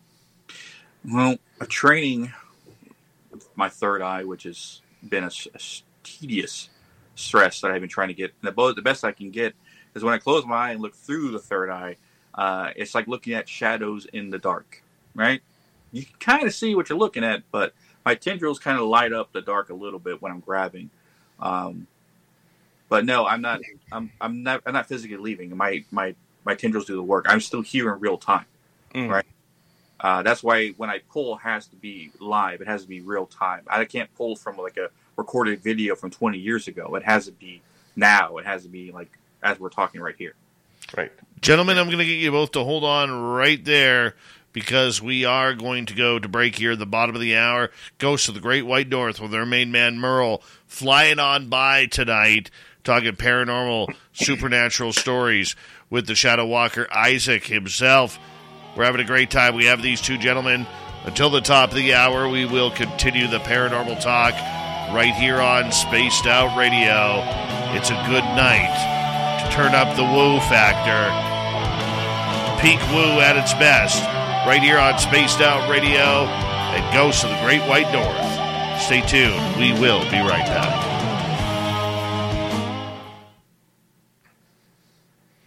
Hi, Aussie Ange. How are you? She's merling it up. You notice that, Merle? I like a good merling up. From Australia. That's Aussie Merle right there. What time is it in Australia? They're like a day ahead of us. Oh, they're in the future. They're in the future. 1.30 in the afternoon. They're 12 hours ahead. Uh, some All of our listeners are 15 hours ahead, so it'd be 10:30 in the morning plus five, 3:30. We Yeah, got I thought Isaac was far in the future with his three hours ahead. He's Right. got nothing on that. nothing, nada. What do you want to take at the last half hour, Isaac? It's uh it's guest's choice. We have a, I think there are a lot of Dave, did you see a lot of questions in the chat room? I got a bunch saved up. All right, we we could do those. Yeah, I like that. Yep. I guess the only I, one case I could talk about, um, it will take more than less than 10 minutes, uh, is the most profound case I think I've done so far. Uh, do is a family in India. Not India, sorry, family in Canada. Your guys' neck of the woods. Okay. Yeah. You know, Canada's a big place. Uh, Vancouver? Yeah, that's in our neck of the woods. Yeah. Because I, I work with a, a team, like I said, from uh, Unknown Paranormal, who are out of Surrey. So they have a case they can tell us about, Dave. Or he does. Nice. I've been working with Mike from Unknown Paranormal for like uh, 15 cases total. No, sorry. I have done 22. I've done 15 with him. There we go. yeah. I forgot the ones I've done without him that people have called, uh, message us, uh, message the podcast, uh, Instagram asking for help. It's funny. I've done more mind clearings than anything. Going in someone's mind forest, pulling all the dark negativity out, and uh, So, I just got the State Farm personal price plan on my car insurance. So you told your agent you play the bagpipes for your dog? What? No, I didn't get that personal. My agent just helped me create an affordable price just for me. Okay, let me show you what I've been working on. Hey, Buster! Contact local agent E.G. Warren Jr. in Gulfport today. Prices vary by state. Options selected by customer. Availability and eligibility may vary. Walter Brown here for Oceans Behavioral Hospital in Biloxi. With September being Suicide Prevention Month, it's so important to be able to communicate with your loved ones. Kim? Young people's emotional well being has been declining for years. If you're concerned about an adolescent in your life, consider these warning signs loss of interest in things they usually enjoy, their peers are struggling, changing sleep habits, or changes in weight or appetite. Learn more. Oceansbiloxi.com. contacting them with their main spirit guide. Because once I clear out a mind, um, their main spirit guide comes forward. It's not your only spirit guide; it's the main one, the one who's supposed to be in that subconscious part of your mind, protecting it. I like a good mind clearing. Yeah, I've done that more than than any investigations. Like I did five people in one sitting. Like, oh, do me next, do me next. I was like, it's not a party trick. No, fair enough. That but that must get tiring, like doing stuff like that. Oh, it's interesting. It's helping me figure out why certain people have certain spirit guides attached to them, Mhm. or why someone's mind forest looks a certain way. Why someone's mind forest might be at night versus during the day, or why they might have very condensed trees versus very vast trees. I'm still trying to figure everything out, and using the more people's more practice I have with, the better I can figure out. Like now, I know for sure if you have a warrior for a or a fighter for a main spirit guide, you're supposed to be met with conflict in your life. So a lot of conflict you can go through. Most paranormal investigators I've met have a warrior for a spirit guide. You said Um, mine was a cowboy. Yeah, he's a gunslinger. Yeah. Um, and then if it's nighttime, you find more solace in the night versus the day, dusk or afternoon. Um, the more condensed the woods are, because you're trying to hide to protect that side of your mind, which tells me that you've gone through some kind of trauma. So, little things I, I've, I've figured out from the people I've spoken to. So, It's cool. How you doing over there, Dave? I'm good. I'm watching the time. Watching You know, the Isaac- time. I, he plays music too. Dave, Dave, Dave likes a good guitar as well. I have Oh, some nice uh, guitars at my house. uh, I used to play. Well, I say used to. I haven't well, I haven't played a bass in almost six years, but I, I played bass for 13 years. Um, and I had a five string Schecter Stiletto was my last bass I ever owned. Uh, I played in uh, death metal and deathcore bands in San Antonio. Nice. Yeah. Dave likes a good dad rock band like Nickelback. I like Nickelback. I do. I like them too, but I mean, I'll listen to you know Black Dahlia Murder and Impending Doom and the very heavy, brutal stuff that scares the shit out of most people. That's my son. He's Yeah. ten. I'm 36, but I, I remember the music scene when it was changing in San Antonio, and I played a lot of shows. All right. Big thank you to Louis times two, Sally, Simon, Debster, Karen, and Carla. Debster, thanks for c- becoming the latest member of the Space Travelers Club. We really appreciate it. And and uh, here we go. Oh, we got ten seconds. Spaced out radio, radio, radio, radio, radio. Okay, five seconds, guys. Hold on.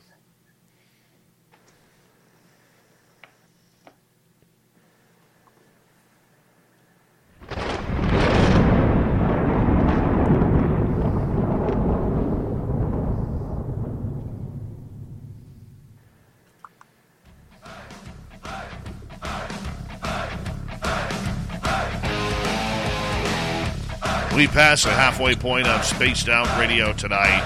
Good to have you with us. My name is Dave Scott. Very much appreciate earning your listening ears. Reminder to all of you that if you've missed portions of this show or others, check out our free archives by going to youtube.com forward slash spaced out radio. Do old Davey the favor, hit that subscribe button. Our website, spacedoutradio.com. We have a plethora of features for you. Rock out to Bumblefoot, read the news wire, check out our swag as well. Follow us on Twitter at Spaced Out Radio, Instagram at Spaced Out Radio Show, and join us on Patreon and sign up for the Space Travelers Club today. Merle from Paranormal Road Trippers out of Vancouver, British Columbia, is here for Ghosts of the Great White North, and we have him till the top of the hour with special guest Isaac the Shadow Walker. Gentlemen, welcome back. Thanks, Dave. You're welcome. We're going to get to one more story here before we get to some audience questions.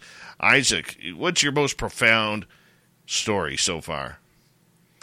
The most profound experience I've had um, doing what I've done, been doing for the last three years uh, is with a family in Canada, your guys' neck of the woods. Um, they originally worked with a friend of mine, uh, Mike from the uh, Unknown Paranormal. And that's the whole reason I even found out about this case in the first place. He mentioned it to me, asked, Do you think I could help with the case by helping this family out?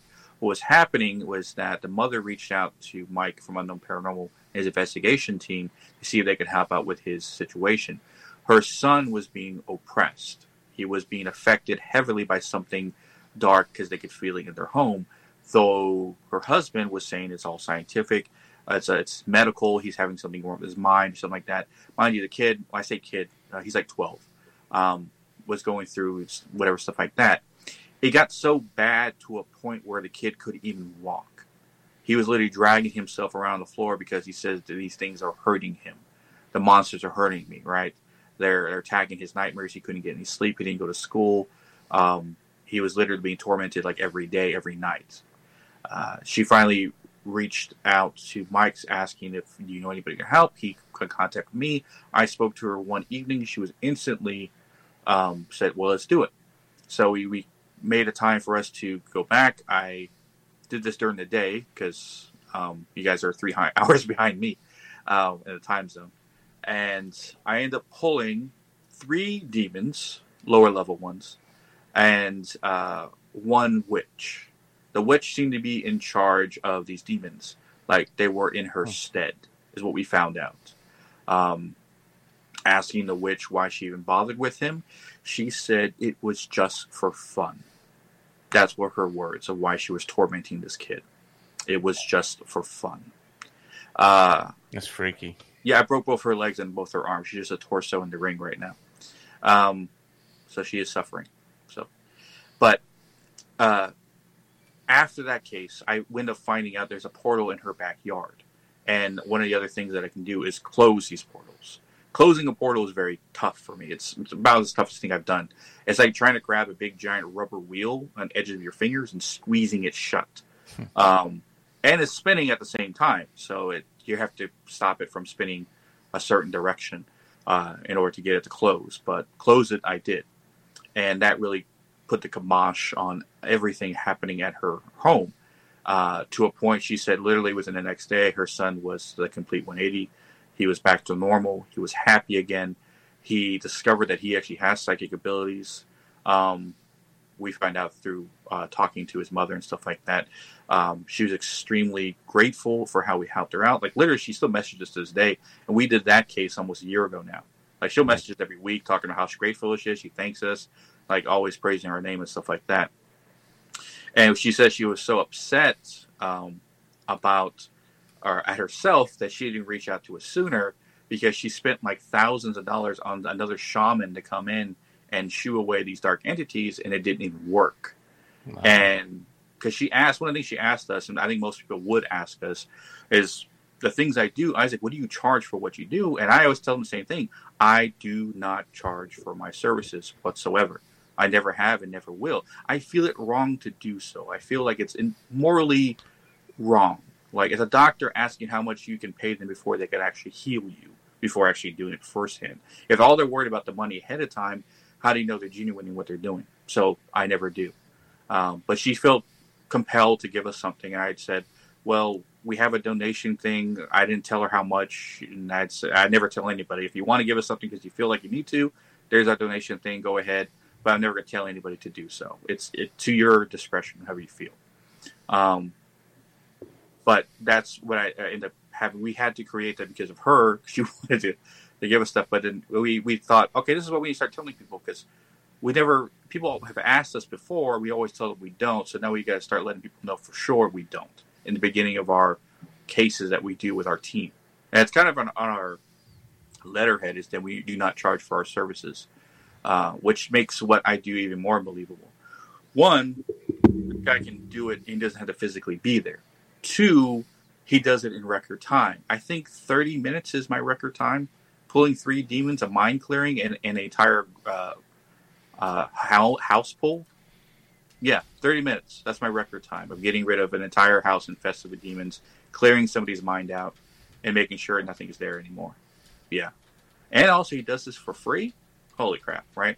All three of those things combined already makes it unbelievable what I'm doing. But I've had these people come onto the podcast and give their testimony. So you get to hear it directly from them, their point of view, their their unbiased opinion, but their story explaining how things was and how things are now. Love it. Love it. I mm-hmm. mean, a lot of people will sit there and say that what you do or what you say you're doing is impossible. It's a power trickery of the mind. There really isn't something going on. But for those of us who have done things like that, I mean, it, you don't know how you do it, you just can do it. And it's hard to explain or define the exact things you're doing. So how do you how do you work against the criticism of people who are unknowing? I I point them to my receipts, which is a testimonial episodes that I've recorded. I think it's four now. And Dal, that was her name, the mother, the, the team. Uh, she was the most proficient. When you hear her testimony in the episode we did, which is Dow's story, you hear the emotion in her voice. And she's not a very good actress. She's not even she's not even an actor at all. She's a nurse. Um, and you hear from her point of view the the hell she went through and how it is now. And you hear her her gratefulness. You hear the emotion in her voice. You, you hear how like literally almost like she said her, marriage was at, at stake uh, at and during this time too, because she was arguing with her husband about what they need to do to help their son, um, and how everything is like she says like it never ever happened, like it never it never it's like a bad memory now. Um, and I put them in direction all this, and then also I tell them, test me then, prove me wrong, right? Go to a location that is haunted heavily and let me do what I do. And if it's not feeling any different after you leave or after I do what I do, then yeah, you can say I'm a fraud or I'm not 100% what I'm doing. uh, yet to post it on our page. There's actually the first. The thing is, too, I don't have any physical proof of what I can do. Um, but the closest we have at the time is at the last home investigation I did with the unknown paranormal, uh, with Mike specifically, was uh, someone's having something in their home that had poltergeist activity. He set all these devices, cat balls, a uh, EMF detector, um, REM pods, all in this room, separated, mind you. And this room is maybe 20 feet by like 10 feet. So he put one in one end of the room and one in the other. Walked around with the phone so I could see what it was doing. And I pulled through the phone. And with one pull through the phone, every single electronic device went off at the same time. That's the first time I've ever seen that happen. First time he's ever seen that happen. Usually, when a spirit box or anything goes off, it's in, in one or the other because then you see where the entity is. But this was the entire room at one time. And luckily, uh, his wife uh, was behind him recording with the camera, so she actually saw this all go off at the same time. Uh, I think Megan needs to post it on her Instagram, but we we have it. That's the closest proof I have to anything. A verse from getting me getting a, um, full spectrum camera or a um, we call it SLS camera. That's awesome. I want to see that one. Yeah. All right, let's get to some audience questions here. And let's start off with Sabrina. Has Shadow, uh, Isaac, you or your wife ever had near death experiences yourselves? If so, how many? Uh, no, none. I've been very lucky to keep myself out of danger. Uh, had some close calls, but nothing of near those experiences. Um, same for my wife. Like her, like she's had kind of close calls, but uh, nothing, nothing of that sense. I have astral projected twice by accident, though. And I say accident because I didn't mean to. Um, I think this is like years ago uh, in this room, actually, that I am right now, because this is our bedroom. I was sleeping and I was having sleep uh, paralysis. Right, my eyes woke up and I couldn't physically move, and it felt like someone had their hand in my chest, and I was so beyond furious that I couldn't stop this from happening. That I literally felt myself jump out of my body, and I was standing on the opposite side of the bed, seeing myself sleep, seeing my wife sleep, and then seeing the entity that was trying to do that go, holy crap, this guy jumped out of his body and he tried, the entity tried to run away. I ended up grabbing the entity by its throat, picking it up, and literally both hands were strangling it. And I could feel its hands on my forearms, like literally trying to get loose. And I remember I said, I got him, but I didn't, my spiritual self didn't say it, my physical body did, which I was here hearing my voice away from me saying it, I got him. When I said that, though, the it disappeared out of my hands, and I, I basically just kind of like fell sideways back into my body. But that's the closest I ever come to astral projecting, which I haven't done since then. Let's go over to Justin here. Are those SLS cameras legit or just trickery? Merle, let's start with your you on this because you like those. Don't say that I like those, Dave. um, so there, there's a couple answers to that. Um, if you're walking around with an SLS camera, I think it's trickery because it's not steady. If you have an SLS mounted on a tripod, not moving, I think you may you may capture something. Um, I've I've done it both ways because I've walked around with an SLS before I really did research. I bought an SLS because I saw it on Ghost Adventures. So let's walk around a haunted house, right? And it would get a lot of misfires, or, or it would miss. There would you would put it on a chair while walking around, and the chair would be mapped out, so it would look like a stick figure. So I have found, and just with doing research and talking to other teams and investigators, they get a lot. We get a lot more um, response or activity when it is just mounted on a tripod. So, column A, column B, depending on how you use it. All right, let's continue on. Let's go to Android. Can you please clarify how you know, Isaac, these entities are demons if you're unable to see them or hear them?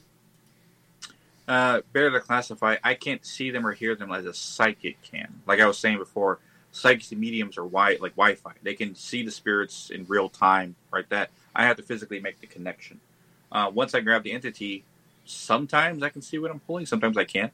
Um, but when I throw them into the ring, when I go into the ring, I can see exactly what they are, exactly what they're shaped like, or what they're supposed to, what they're projecting themselves as.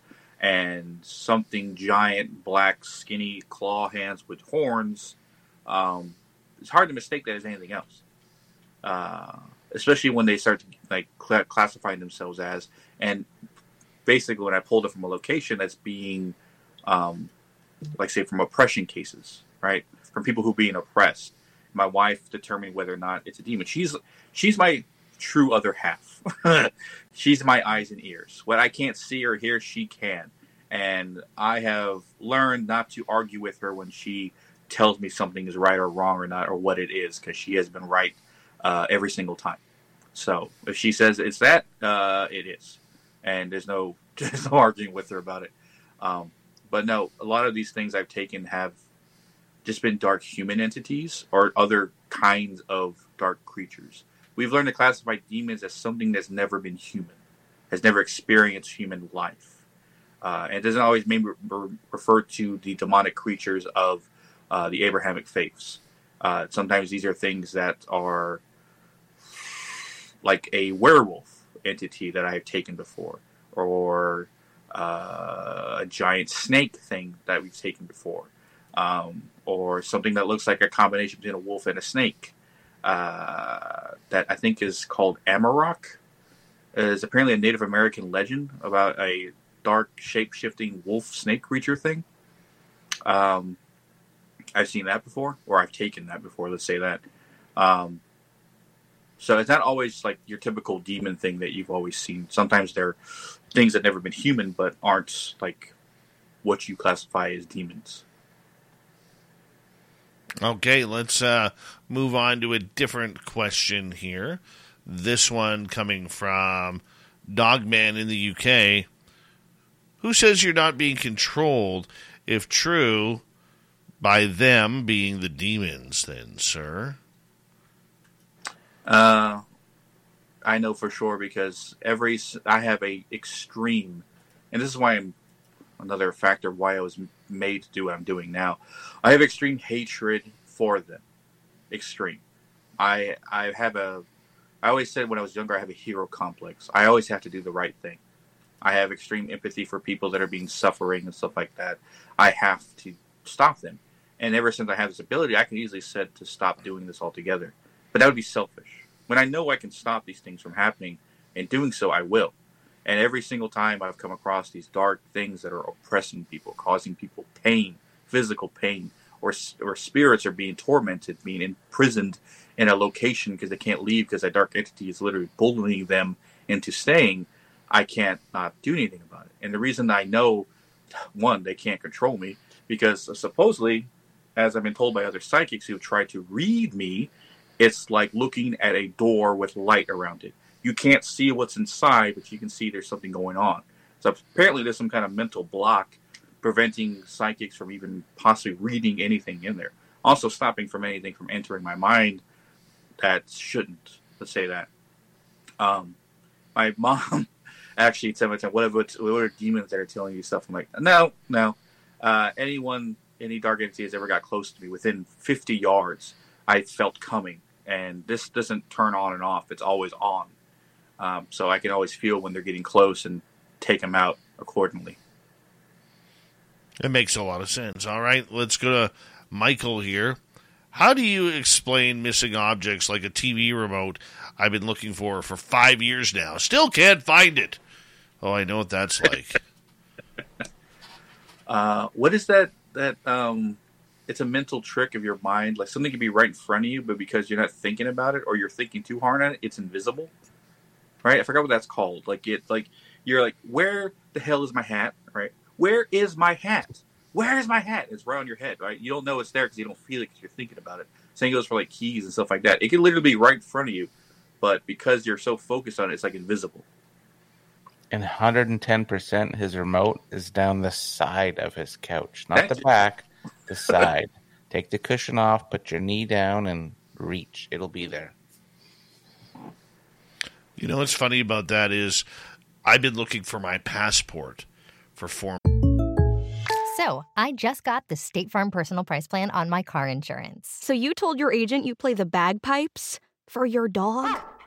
What? No, I didn't get that personal. My agent just helped me create an affordable price just for me. Okay, let me show you what I've been working on. Hey, Buster! Contact local agent E.G. Warren Jr. in Gulfport today. Prices vary by state. Options selected by customer. Availability and eligibility may vary.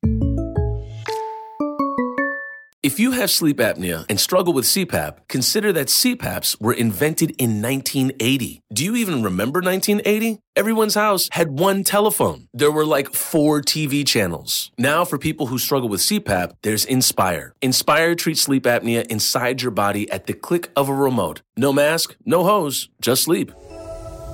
To learn more, visit inspiresleep.com. Inspire is not for everyone. Talk to your doctor to see if it's right for you and review important safety information at inspiresleep.com. Months since I came back from Las Vegas. I cannot find it. I know it's in my house. And I don't know where it is. And it's driving me absolutely crazy. I don't know where it is, Dave. I'm sure you I can do. ask Michael for it. Yeah, please do, man. Please do. I want to get back to the U.S. at least one more time before the end of the year. So that would be a big, big help. Let's go to SG Nav Spotter. How do you sense and see these portals and close them? Uh, it's an immense amount of energy projecting from one location. It doesn't move.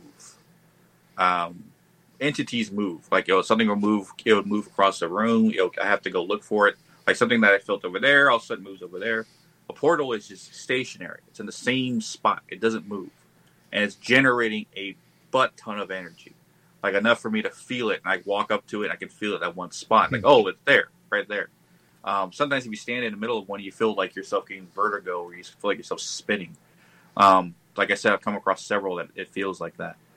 Um, and then my wife had a, a very good theory about portals, or at least her in her her diet is that if they're spinning counterclockwise, they are of darkness. If they're spinning clockwise, they're of light, right?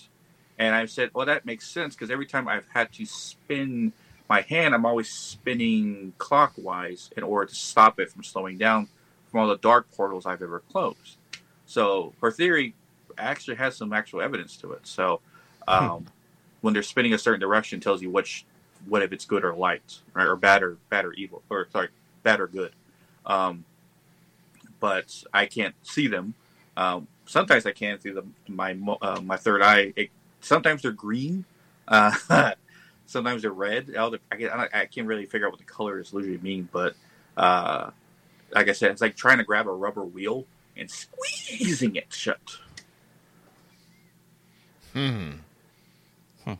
Do you worry about attachments? No. And that's because the most formidable team combo against dark entities right now is me and my wife. Uh, she can not only project shields to protect us from attacks, um, and I'm at the other side pulling these things in. Nothing ever gets close enough to attach. And my son, who's only six, he's going to be seven next month, uh, is already showing some of his psychic abilities too. And he, has a combination. I won't say a combination of me and my wife. He has more of my wife's ability. He projects energy out of his hands. Hmm. We've seen him push stuff back with his hands. Like he'll look at something that's not we can't see, go no no no, and push his hands out, and the entity backs off. So he's already starting to protect himself at the age of six. So anything uh, trying to attach won't even get close enough to if we make the attempt. Um, either they get body bagged by my wife or they get taken by me. But no, it's not. It's not even a concern with us anymore. Hmm. And that's a good thing. Eh, Yeah. You know, because you do have to be careful with where you're going. You do have to be careful with what you're doing as well. I mean, at any time, you know, as we got about under two minutes to go here, have you ever felt danger for your safety? Uh, not from spirits or anything of the sense, right? I can't do anything against somebody. If somebody crazy person's in the woods or at a location that wants to attack, uh, that's why I carry a big knife with me. that's the backup to my ability. um, but no, I've never worried about anything spiritual. You can send me to the darkest, most evil place on the planet, the most demon infested location whatsoever. I will feel fine.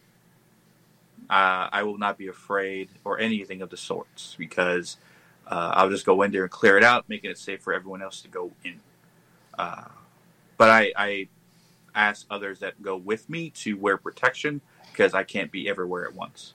So, um, but my wife, nothing ever touches her because they always get hit like they're running into a concrete wall um, before they get even remotely close to touching her.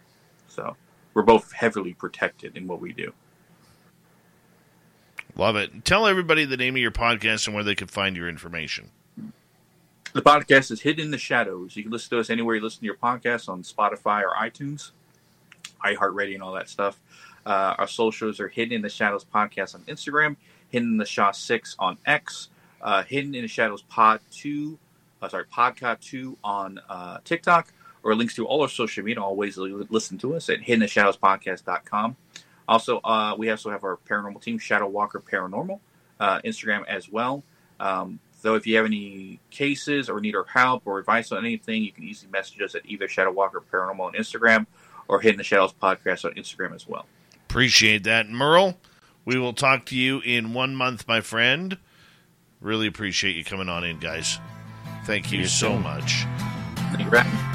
Ghost of the Great White North wraps up with Merle, the Black Merlia, right here on Spaced Out Radio as we get ready to kick off hour number three, starting with Steve Stockton. Then little Timmy Senor with the UFO report. Jam packed hour three is next. Stay tuned. Good job, gentlemen. Good job. It was a quick show. Very fast. Good Thanks, nicknaming Isaac. tonight, too. Very good nicknaming on my part. Strong. Mm-hmm. All right, gentlemen. I'm going to set you guys free, and uh, you go uh, get some sleep while some of us have to work here.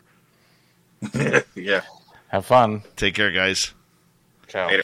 Later. I'll be right back, guys. So you just stay tuned. Stay tuned. Don't go anywhere. Stay tuned.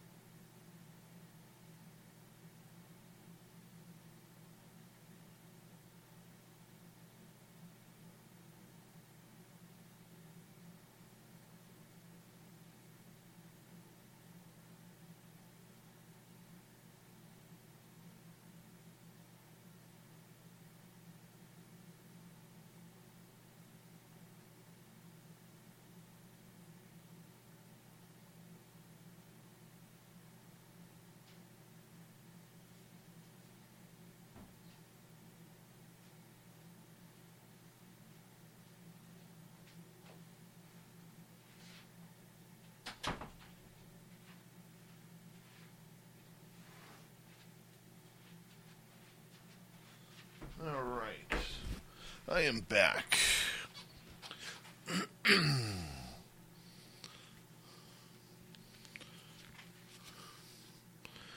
we all ready for a good hour number three next?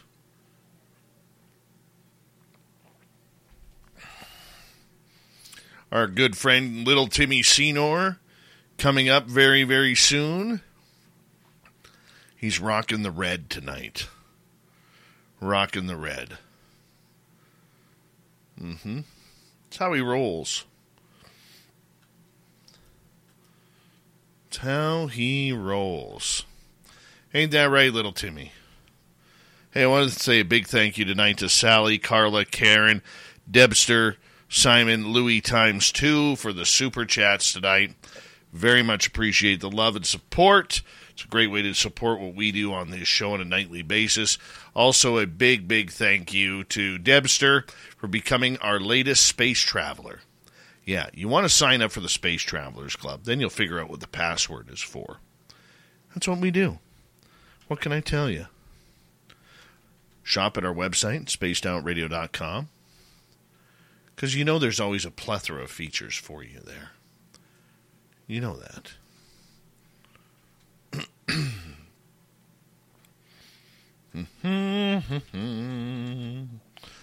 Do do do do do. Do do do do do. All right, we got uh, 10 seconds, everybody.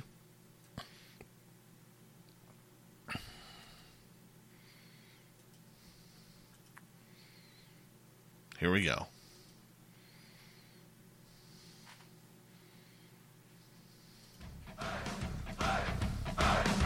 Would you like to connect with us? Head to spacedoutradio.com for all your latest show info. Now, back to Dave Scott and SOR. Third and final hour of Spaced Out Radio is now underway. Good to see you, hear you, and have you here with us. My name is Dave Scott, your host, and I appreciate broadcasting all the woo possible to you. Hi to everyone listening in on our terrestrial affiliates around North America, digitally on Odyssey Radio, TalkStream Live, and KPNL. All of our archives are free. Join us at youtube.com forward slash spaced out radio. Do old Davey the favor, hit that subscribe button. The Desert Clam has set the password for tonight in the SOR Space Travelers Club. Magirix. Magirix is your password. Use it wisely, space travelers, as the clam sets a password each and every night right here on Spaced Out Radio. Our website, spacedoutradio.com, we have a plethora of features for you. Rock out to Bumblefoot, read the news wire, check out our swag as well. Follow us on Twitter at Spaced Out Radio, Instagram at Spaced Out Radio Show, and join us on our Patreon, the Space Travelers Club, the SOR Space Travelers. Here we go once again to kick off hour number three of Spaced Out Radio tonight.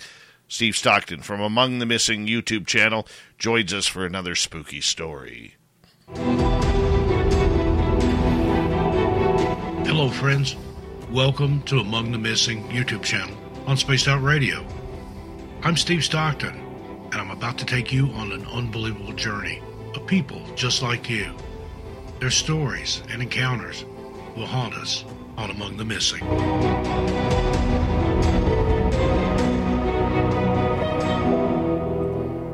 And now, Dr. William Horatio Bates. In August 1902, ophthalmologist Dr. William Horatio Bates strangely vanished from New York City. Though financially well off, he left his wife a note explaining that he had to depart the area for a vital business opportunity that would benefit their family financially. The message read, quote, My dear wife, I am called out of town to some major operations. I go with Dr. Forche, an old student, to do a mastoid, some cataracts, and other operations. He promises me a bonanza. Too bad to miss the horse show, but I'm glad to get so much money for us all. I'm in such a flurry. Do not worry. I will write details later. Yours lovingly, Willie. Despite his promise to keep in touch, he didn't return home, prompting his wife to contact his Masonic connections for help in finding him. After several days, they received news that Dr. Bates was in a London hospital appearing weak and malnourished with sunken eyes. His wife's efforts through the lodge were crucial in locating him. When she arrived in London to fetch him, he initially did not recognize her, but ultimately agreed to accompany her to a hotel, hoping to recall her identity. He allegedly told her, quote, I don't know why you bother, madam. We are strangers. End quote. At the hotel, he vaguely remembered being summoned from New York to perform surgery on someone with a brain abscess aboard a ship. However, after two days, he vanished from the hotel without explanation. Despite Mrs. Bates' persistent search for him, he was never located, and she continued to look for him until she died in 1907, reportedly clasping a portrait of her missing husband. But then, in 1910, Dr. Bates was found in Grand Forks, North Dakota, by a friend named J.E. Kelly. Kelly convinced the doctor to return to New York, but Dr. Bates had no memory of his past life there. On social media sites like Reddit, various theories have surfaced regarding the possible causes of his memory loss, such as amnesia, aphasia, or dissociative fugue. However, some people doubt the validity of the story entirely. Unfortunately, it is unlikely that we will ever understand what happened in 1902. Whatever the truth may be, it likely died with Dr. Bates in 1931. And now we have the story of Stephen Stayner. Young Stephen Stayner captured national media attention twice, first as a missing child and later as a hero. On December 4th, 1972, the seven year old was abducted by Kenneth Parnell in Merced, California, blocks from his residence, while walking home from school. Parnell pretended to collect church donations and insisted on giving Stephen a ride. Instead, Parnell took Stephen to his place where he would remain captive for the next seven years. Parnell posed as Stephen's father and referred to the young boy as Dennis.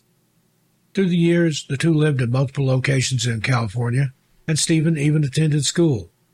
The young boy never said a word to anyone, and his teachers and friends also knew him as Dennis. In February 1980, Stephen was still in captivity when Parnell abducted five year old Timothy White.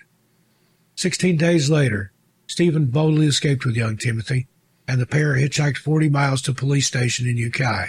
At the station, the teenager declared, I know my first name is Stephen.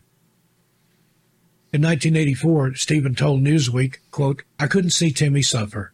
It was my do or die chance, end quote. According to Steven's report to the authorities, Parnell attempted to involve him in a plot to entice another young boy. However, Stephen covertly thwarted his efforts. The events after Stephen Stayner reappeared at the California police station in 1980, following his disappearance of more than seven years, are the most intriguing yet grim aspect of the case. After being sentenced to seven years in prison, Parnell was released after serving only five years. He was arrested again in 2003. Tragically, Stephen Stayner died in a motorcycle accident at the age of 24 in 1989. In a strange twist, 10 years after his death, Stephen's older brother, Cary Stayner, was convicted of four murders. Thank you to Steve Stockton for another great story here on Spaced Out Radio, where we take a look at everything weird and strange, people missing.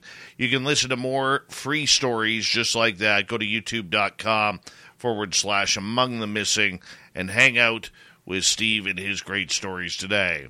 All right, from the mysterious to more mysterious, it's a UFO report. Here comes little Timmy Senor. Nobody's gonna know. They're gonna know.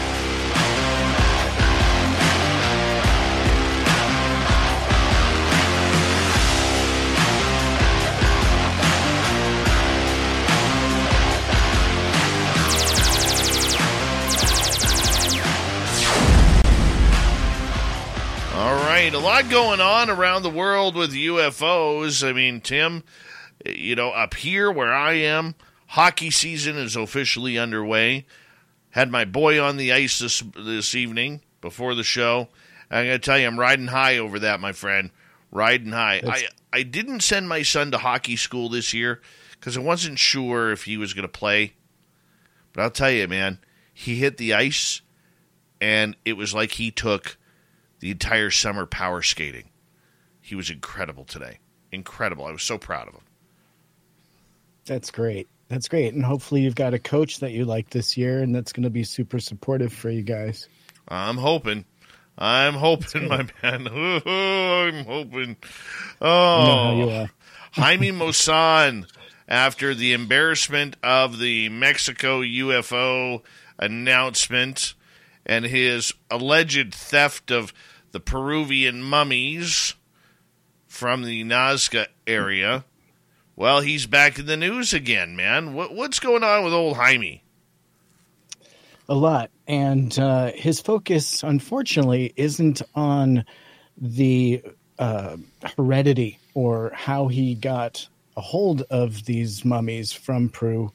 Rather, he's drawing more attention to the fact that he wants people to look at these scientifically and take as many uh, notes as they can along the way. So, uh, just a couple of days ago, a new scientific research uh, team took a look at the Experience the joy of home suite hosting with help from Ashley. Get your home ready for company with guest approved essentials now starting at just $999.99. And right now you can save on accessories store wide to finish every look. Plus, take advantage of low monthly payments with 60 month special financing in store only. Visit your local Ashley store to shop and save today. Subject to credit approval. No minimum purchase required. Minimum monthly payment, down payment, tax, and delivery required. See store for details. Sunbelt Federal Credit Union has special deals on certificates of deposit. For 10 months, you could get a return of 5.27% annual percentage yield, and Sunbelt offers an amazing 5.33% annual percentage yield for 18 months. Visit a Sunbelt Federal Credit Union location today or learn more at sunbeltfcu.org. That's sunbeltfcu.org. $500 minimum deposit. SFCU is federally insured by the National Credit Union Administration one of the mummified bodies that uh, Jaime Maussan claims are alien. And to all of our surprise, the results have actually come back that the skeletal remains are all one piece, one skeletal piece, not an artistic creation as we had thought. Um, in this report, at least, that it's all one skeletal piece and uh, it's not human and they have come back that more tests need to be done. Now, this was an independent test that was done, and Jaime actually put out just earlier today a new letter asking for uh, another scientific organization to take a sample from the bodies and do some DNA and some more deeper testing. So it seems like Jaime's making a really strong push for more tests to be done on these bodies because he believes uh, that they are real alien bodies. And so um, I can get into his earlier release, but it's basically a letter uh, specifically requesting Dr. Enrique Grau. White, um, and so he is part of the National Autonomous University of Mexico, and he would like him to take a dive at taking a look at these bodies. So, Dave, he's not letting go of this story. And these new results that came out just, uh, I'm sorry, on Monday. So, two days ago from us here today, uh, those results conflict with everything else that we had been talking about, that it was um, part llama, part human, and what the first results came back as from back in 2017 saying that it was a mishmash of different parts. Well, this new test from Monday says exactly the opposite. It's one skeletal piece and it's not of human origin. So, Dave, another conspiracy theory we're diving into again right off the top tonight, but boy, it sure does throw a wrench into the mix. And he is really dodging the whole um, where did they come from and how did they get here story. So, Dave, over to you. Well, I think that Jaime is hanging himself on a very thin tightrope right now. Excuse me. And I think that he, I don't understand why he's doing it. I would like to know who the scientists are who took this DNA and and studied it so quickly. The reason why I say that is there have been very, very big name scientists who have looked over these mummies to prove that there is human DNA in them and that there was a mishmash of other parts put together. They're not going to make this up for the sake of the Nazca lines. The Nazca lines are like are like the Egyptian pyramids, man. The more we can learn and find from studying the artifacts and everything, the more we're going to learn about our history and why things were done, like the building of the pyramids or the creation of the Nazca lines, which can only be seen from the air in full aspect. It doesn't make sense. Add to the fact that Maussan has has been publicizing this. I don't think he has a choice. Now that I think about it, I don't think he has a choice. His reputation is on the line. He staked yeah. everything on this, much like George Knapp staked a lot of his future on the story of Bob Lazar. It worked out for Knapp. I don't think this one's going to work out for Maussan. Add to the fact that he did not bring up the fact that there's a potential lawsuit that he is going to have to sit through for allegedly stealing the Nazca mummies, which were found by grave robbers and handed over to him and his team illegally. So, what's he trying to do here? I don't understand well, the point he is trying to pull or prove. Yeah. Well, let's talk a little bit more about last Monday because doctors in Mexico City carried out several laboratory tests on the remains. And according to Jose de Jesus, uh, the director of Mexican Navy's Scientific Institute for Health, the three studies were designed to check the skeletal structure of the bodies. And so the study proved that the alleged bodies belonged to a single skeleton and were not assembled. And so, in a quote, they say there is no evidence of any assembly or manipulation of the skulls. And they say, however, the Peruvian attorney's office, uh, Gen- uh, attorney general's office, rather, together with the Institute of Legal Medicine and Forensic Studies, has launched an investigation into where these bodies were found. Okay, so there is a little bit more about where the remains are coming from here in the investigation coming up.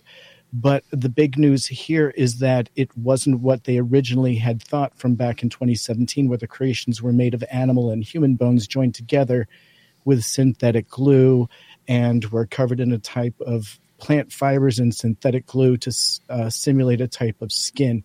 Um, this new study, and you know, just to repeat, that was the Mexican Navy Scientific Institute for Health, and they did three separate studies.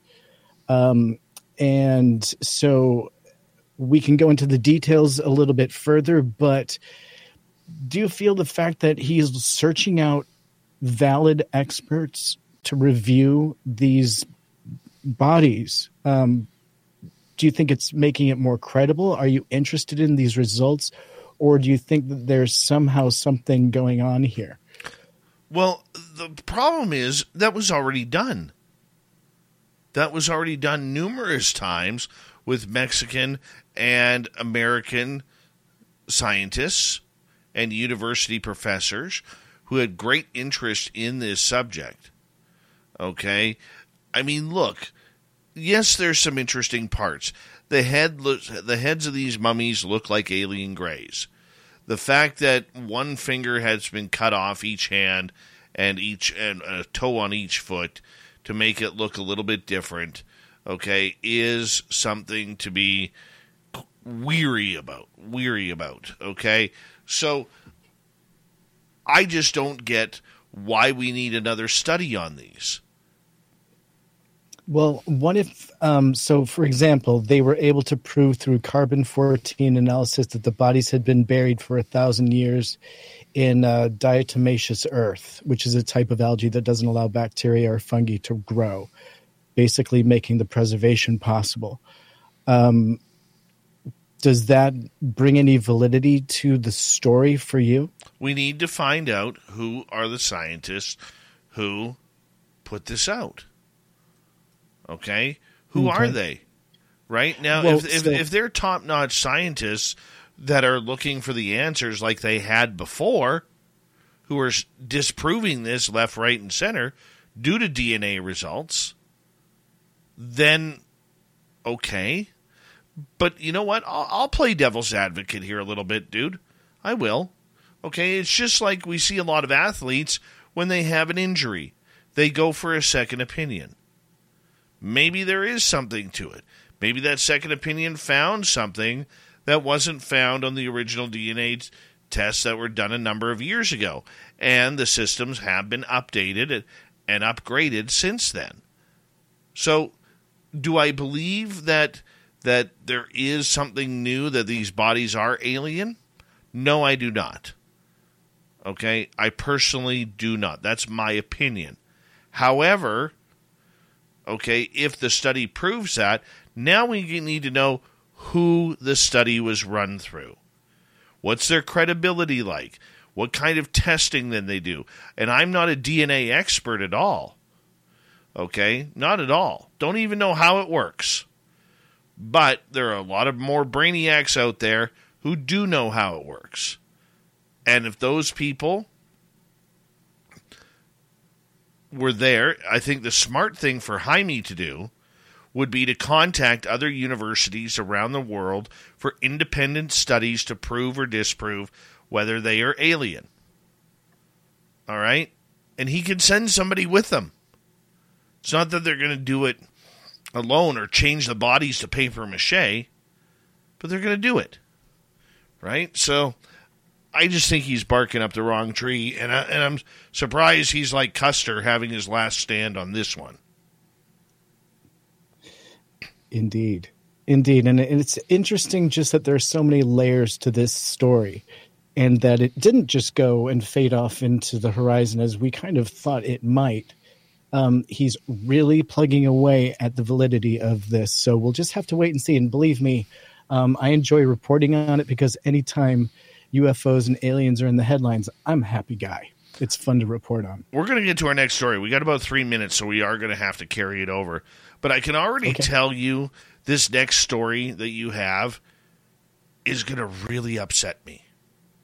Really, oh, and, and, it sorry. should. It should upset every experiencer because, according to Apple News, UFO research is only harmed by anti government rhetoric, which basically says if you're a tinfoiler experiencer, you're the root of the cause problem for being here. No, no, no, no. That's that's not what it is. No? No. Prove me wrong. No. No, so this story from Scientific American is actually more about the anti-government rhetoric potentially being brought forward by whistleblowers saying that there is um, conspiracy within the government to cover things up. okay, so I, re- I read the headline wrong then. Yeah. Yeah, by no means is that first statement that you said um, what Apple News is covering here in this. Um, and so the Scientific American headline reads UFO research is only harmed by anti government rhetoric. And as the U.S. heads into another contentious ele- election cycle, there is a glimmer of bipartisanship on Capitol Hill on an unexpected topic of UFOs. And so both Republicans and Democrats in Congress support the efforts to make more government records related to UAP open to the public. And this is a productive step to begin looking at a whole host of terrestrial explanations for UAP, anything from balloons to drones which is particularly welcome on a topic where research often lacks strong footing in scientific data. However, the increased transparency and other corresponding spotlight on UAP may take a dark turn if policymakers aren't careful. Right. And I know that we're going to go to break here, so feel free to break any time here, Dave. But in theory, this should be the open door to an objective and scientific approach to UAP. But if the information released is haphazard, with a focus on one off reports of sightings that could backfire because the U.S. national security agencies could suffer damage to their reputation, right? And so those who work on or report such phenomenon could end up stigmatized as we're starting to kind of see. And so there is also the undercurrent of conspiracy theory and related an, an anti government sentiment brewing around the issue. And if this grows, it could provide toxic to any factual and scientific discussion.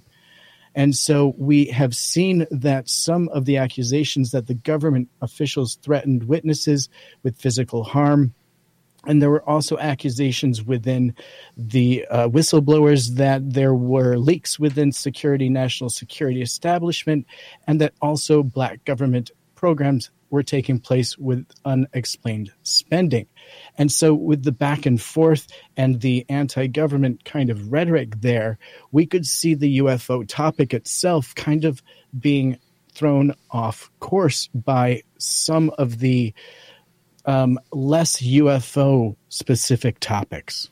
Well, let's move on when we get back on Spaced Out Radio because full committee NASA briefing its members meeting with NASA in an independent study.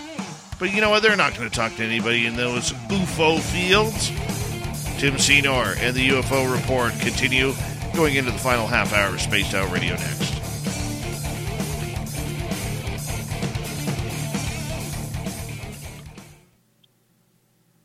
Boy, was I misguided on that headline. Holy cow, I was off.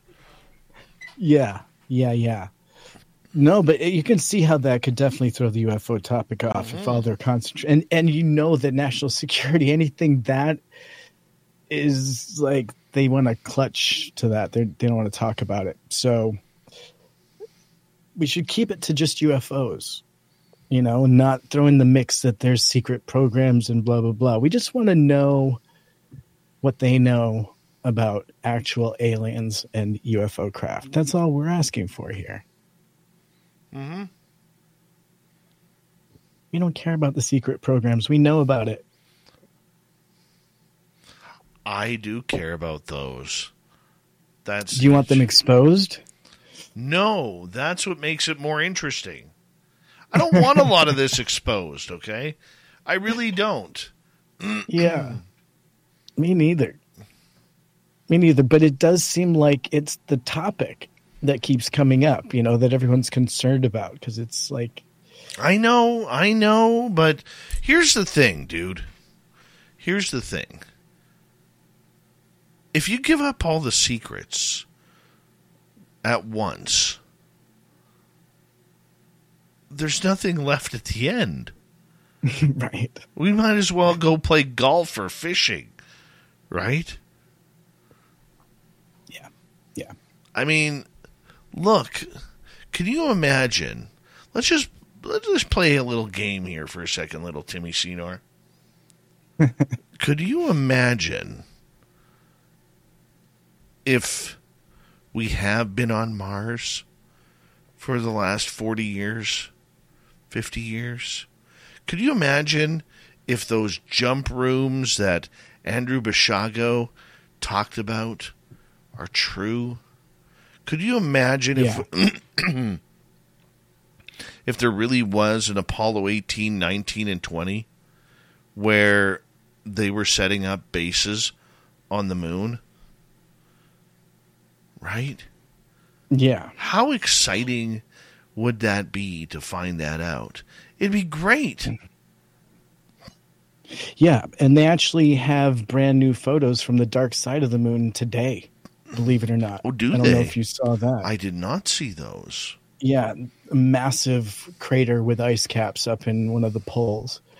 Um, and so they're thinking there's frozen hydrogen potentially and all kinds of theories going around, but it's really new information. And, you know, it's pretty cool that they were using a super sensitive, uh, super light sensitive camera, kind of the same thing that we use in what we're, you know, using to search the skies but obviously this is a NASA camera that was uh, super sensitive to light. So what they were saying was like you know the edges of the moon were all blown out where it was getting hit with sun, but everything else that normally would be pitch black, you'd be able to see. And so they were seeing things that has you know they've never seen or photographed.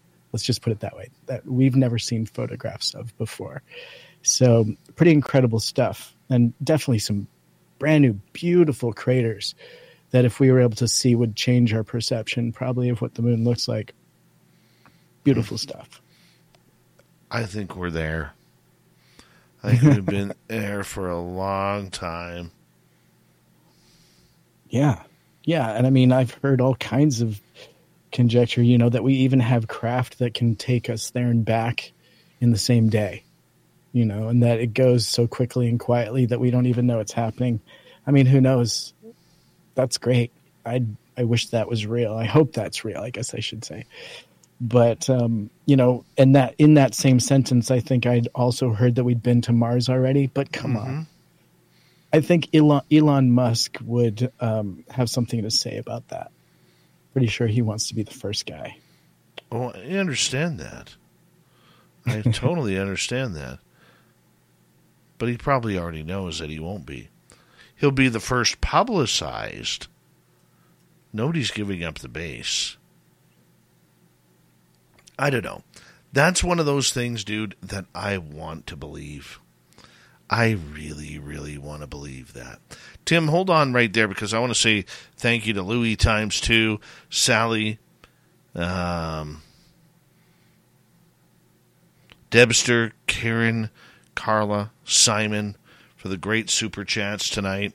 Thank you to Debster for becoming our latest space traveler by going to patreon.com forward slash SOR underscore space underscore travelers.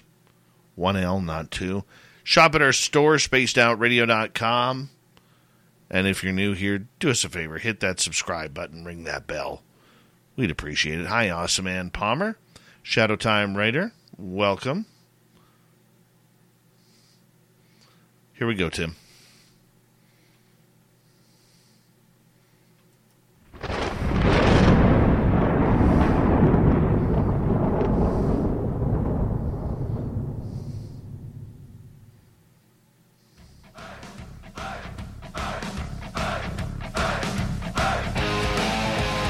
We rounded third. We're heading for home tonight on Spaced Out Radio. Thank you so much for joining us. My name is Dave Scott. Love the fact that you're right here with me, cheering on the woo. Yeah, let's do it. If you have missed most of this show or others, check out our free archives by going to youtube.com forward slash spaced out radio. Do old Davey the favor, hit that subscribe button. Our website, spacedoutradio.com. We have a plethora of features for you. Rock out to Bumblefoot, read the Newswire, check out our swag as well. Follow us on Twitter at Spaced Out Radio, Instagram at Spaced Out Radio Show, and join the Space Travelers Club on Patreon. All right, our big man Tim Senor, our resident Timbit, joining us for the UFO report. And now that the NASA study, the $100,000 waste of time, is over, an independent inquiry wants to talk to the people who made this study happen. Tim, what's going on here? Uh, yeah. So just to kick it off, over the weekend, USA Today uh, was very happy to cover uh, the NASA briefing on the front page. And so it reads NASA releases report about UFOs, and the subtext reads Agency urges science instead of sensationalism. Of course, that's the takeaway. And so. Experience the joy of home suite hosting with help from Ashley. Get your home ready for company with guest approved essentials now starting at just $999.99. And right now you can save on accessories store wide to finish every look. Plus, take advantage of low monthly payments with 60 month special financing in store only. Visit your local Ashley store to shop and save today. Subject to credit approval. No minimum purchase required. Minimum monthly payment, down payment, tax, and delivery required. See store for details. Walter Brown here for Oceans Behavioral Hospital in Biloxi. With September being Suicide Prevention Month, it's so important to be able to communicate with your loved ones. Kim? Young people's emotional well being has been declining for years. If you're concerned about an adolescent in your life, consider these warning signs loss of interest in things they usually enjoy, their peers are struggling, changing sleep habits, or changes in weight or appetite.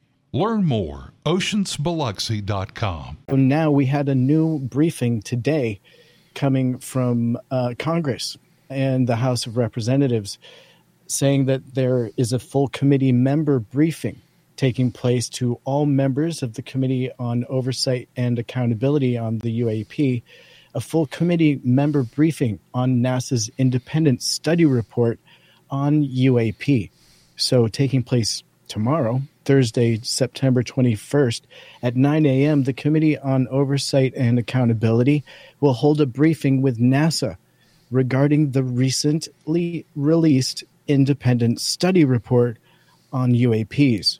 And so NASA commissioned 16 independent researchers to identify available UAP data and how to best collect future data, and how NASA can use that data to move the scientific understanding of UAPs forward.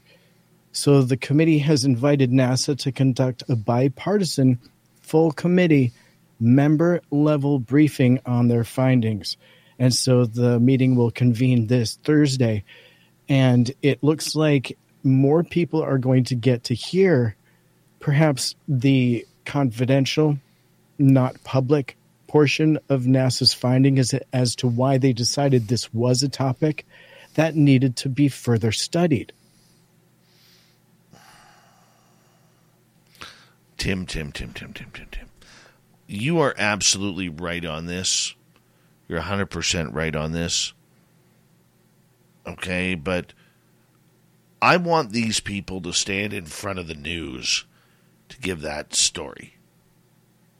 Why did you side with this? What evidence or lack thereof did not commit you to the fact that NASA has been lying for years, decades, half a millennia or more, or half a century, pardon me, feels like a millennia. There's so much BS coming out of NASA these days.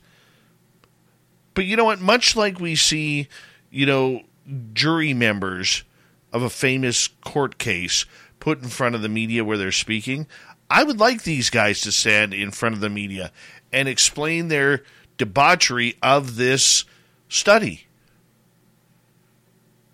I really would. And for them to sit there and say, whether it's privately or publicly, that, oh, well, we, we weren't looking inside NASA. What's the point?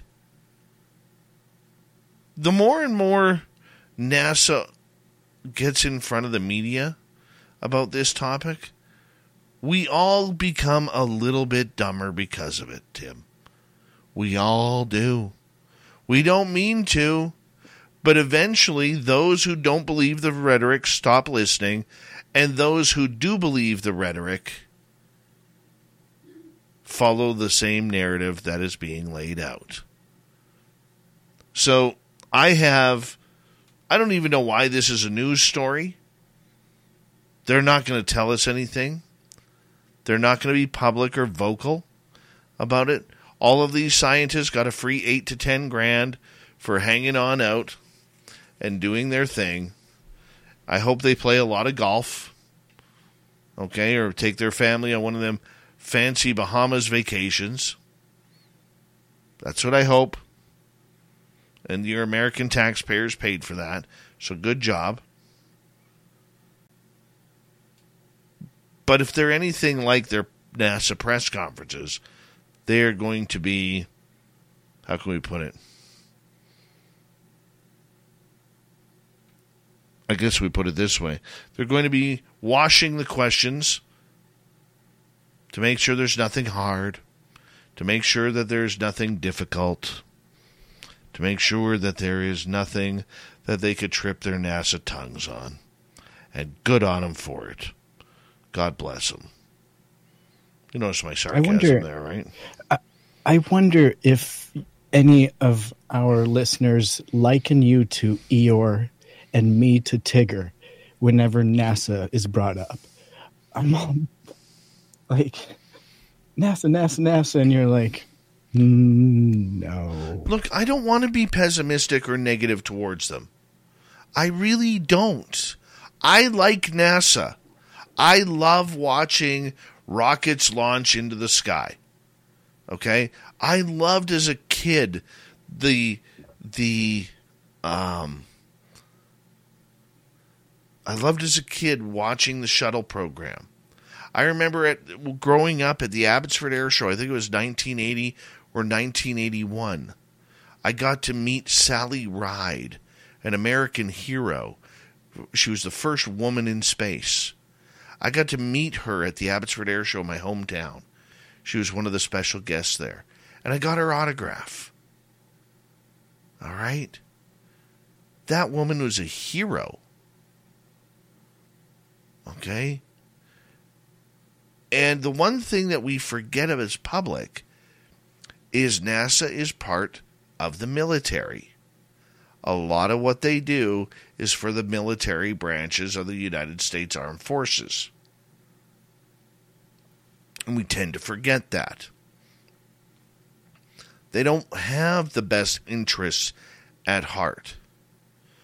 If you believed your own SETI study that you hadn't found anything in 41 years because Seth Shostak never took his blinders off or his earplugs out, then why are you conducting this study? You're not even, I mean, think about it here. Tim, if you need a dentist because your tooth is sore, okay, you don't go to an auto mechanic to get some extended warranty service done on your mouth. Yet we see NASA wanting to know all about these fighter pilots and these commercial airline pilots having these UFO experiences, pardon me, UAP experiences. Yet for some reason, they don't talk to their own astronauts or test pilots, or engineers, or radar operators. Which is exactly like taking your tooth break, your toothache to an auto mechanic and hoping he can figure out what's going on. How do you not ask your own pilots, your own astronauts, your own engineers and radar operators, but you you are convinced from the top of Bill Nelson on down that these UAPs are here. So we better talk to the fighter pilots. We better talk to commercial airline pilots through the FAA. Does it make sense? Where's logic here? Yeah. No, you're right. You're right. And the fact is, even if NASA was able to explain away a lot of those videos that you and I have seen that look amazing, and they're like, well, actually, that's experimental or that's a satellite, and they have that information, but it's, you know, secret. Well, we'll never know. Right. And so to us, it'll always be UFO. And the fact is that it wouldn't take much for just one of those One. standout videos all you need. to be real. Just one. It's all you need is one. Yeah. And here's the other thing too. But how can it's a little bit off topic, but still along the same. How could we have the Pentagon giving the thumbs up to a bunch of videos saying they are a UFO by using the terminology UAP? Yet none of it seems to matter. I forgot my thought on this, and I had a power thought on this. Damn it. Let me see if I get it back here. Anyways, let's just move on. It'll come to me. Okay, but I I'm just I don't understand, Tim. And the one thing that I hate is being treated like I'm stupid. And I just get that from NASA that they're treating us like we're stupid. Right. And they're the only, like, I think you may have been going down the road that the only evidence that they're considering and willing to publicly debunk, if you will, are That's- the available videos. That's where I was going with that. I apologize. That's where I was going with that. Is how does the Pentagon give the thumbs up to those videos saying they're authentic, and then people from NASA and others break those videos down and say, "Oh no, that's not UFO." I mean, is that the hand slapping the other? Why would you debunk your own Defense Department if they've confirmed that as real? You know, and, you know, people crap on Jeremy Corbell and his wanting to weaponize everything. Okay, the documentarian who released a lot of the late videos that we saw come out. Okay. But they were all confirmed, dude. They all but one were confirmed as authentic UFOs or UAPs, whatever you want to believe in these days.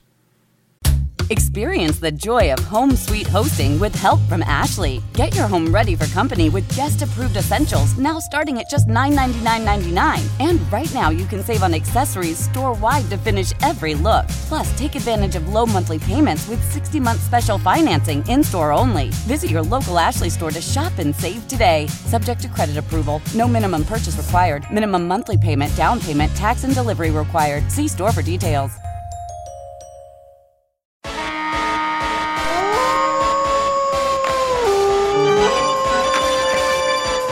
The Mississippi Seawolves are back and ready to bite hard. And they want you to join the Wolf Pack for the beginning of the 23 24 FPHL season as they face off this November. The Seawolves need you to cheer them on and help defend the Wolves' Den at the Mississippi Coast Coliseum. Bring the noise and join the Wolf Pack for the 23 24 season. They want you to help intimidate the opposition at every home game. Season tickets are available now for only $364 for the season. That's only $13 a game.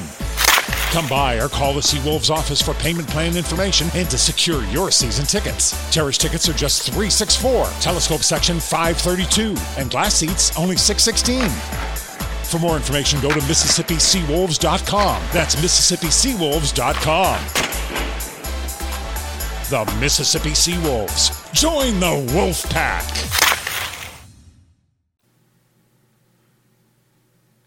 And we don't Right. see the response. We don't.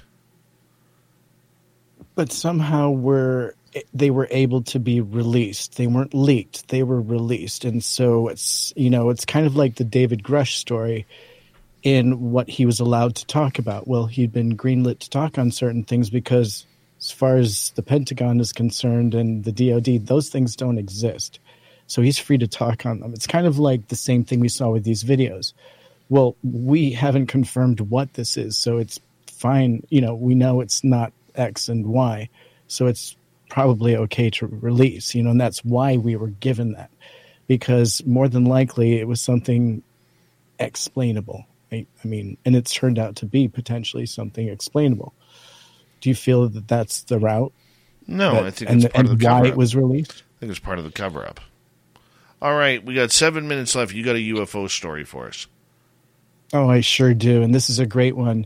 Coming in the early morning hours of the 24th of October, 1968, U.S. Air Force maintenance and security personnel stationed within the Minuteman Intercontinental Ballistic Missile Complex surrounding the Minot, the Minot, is that, am I saying that right? The Minot Air Min- Force Minot. Base, North Dakota? Minot. Minot? Minot. Okay, Minot Air Force Base in North Dakota observed one and at times two similar UFOs. And so the Minot Base Operations Dispatcher initiated radio communications with personnel reporting in the field and the radar approach, control. And the crew of a returning B 52H aircraft. And so RAPCON alerted the pilots to the location of a UFO, which the B 52 navigator observed on the radar scope at co altitude and maintaining a three mile distance throughout a standard 180 degree turnaround. And so, as the B 52 started its descent back to Minot Air, Fo- Minot Air Force Base, the UFO appeared to close distance to one mile at a rate that was high speed and pacing the aircraft for nearly 20 miles before disappearing off the radar scope. So both B 52 UHF radars, radios rather, would not transmit during the close radar encounter with the UFO, and radar scope film was recorded. So shortly afterwards, Rapcon provided vectors for the B 52 to overfly a stationary UFO over the near ground. And after turning onto the downward leg of the traffic pattern, the pilots observed a large illuminated UFO ahead of the aircraft for several minutes and before turning onto the base leg over the UFO while observing it at close range.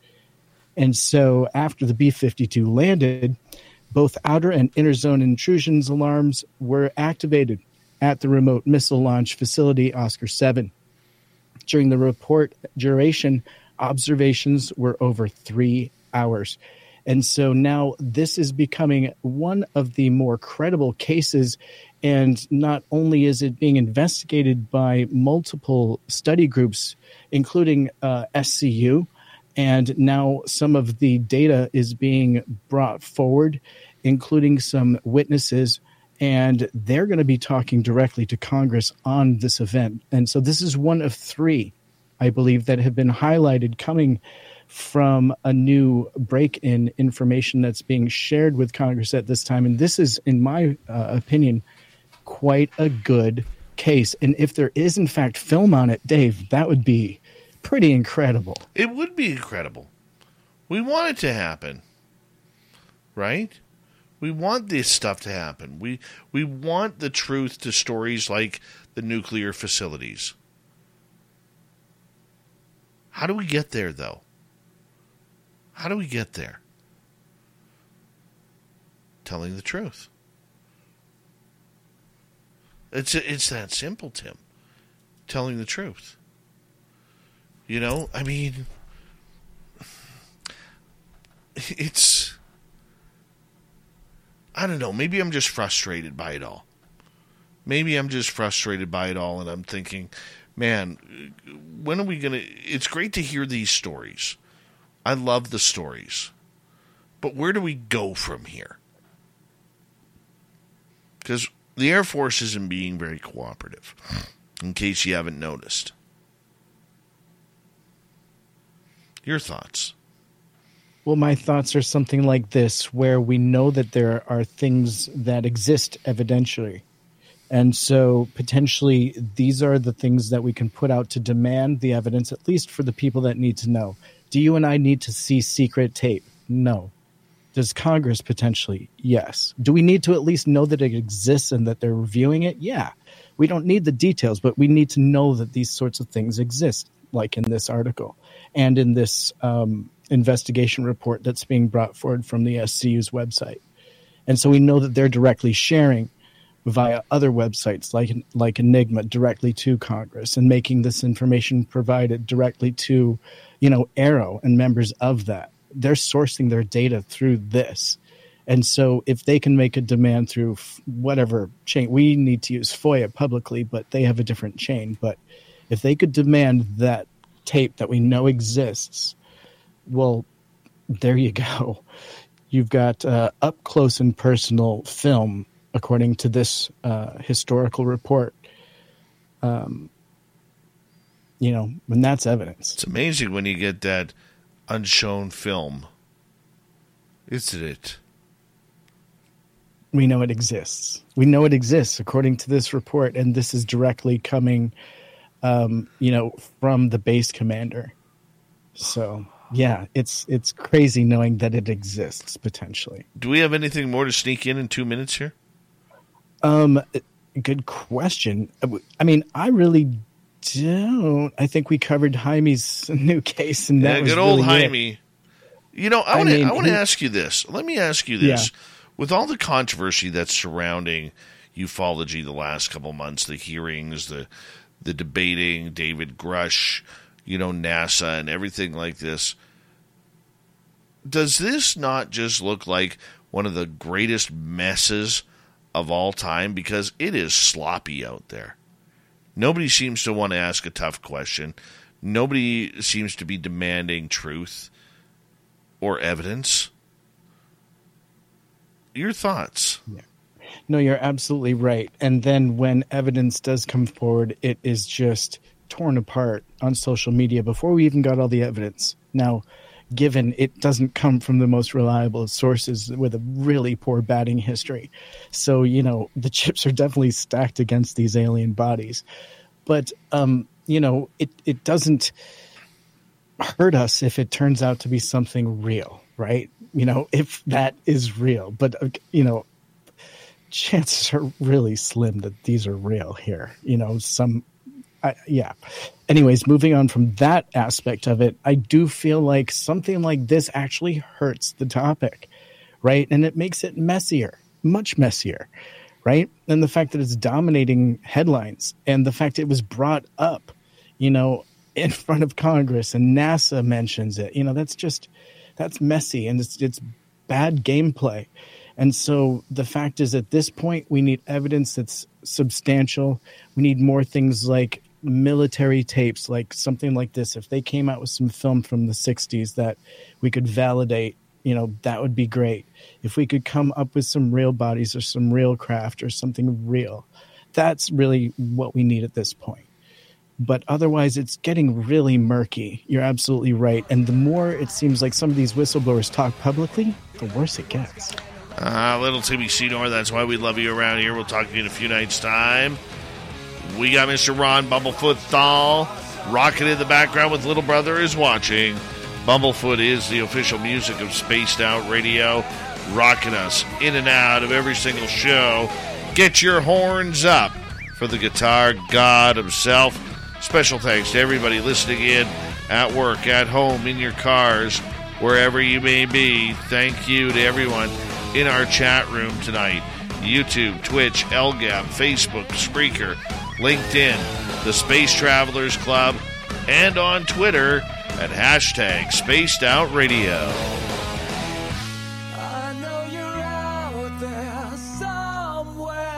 Remember, this show is copyright by Spaced Out Radio and SOR Media Ventures Limited.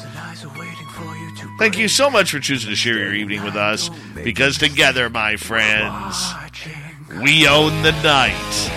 Mr. Bumblefoot, we need a favor. We need you to take us home. I know you're out there somewhere watching me. Yes, the Woo train has docked for the night. But soon, my friends, we shall ride again. Your seats are always available. Your tickets never expire. And if you want to bring a friend, we got room for them too. Good night.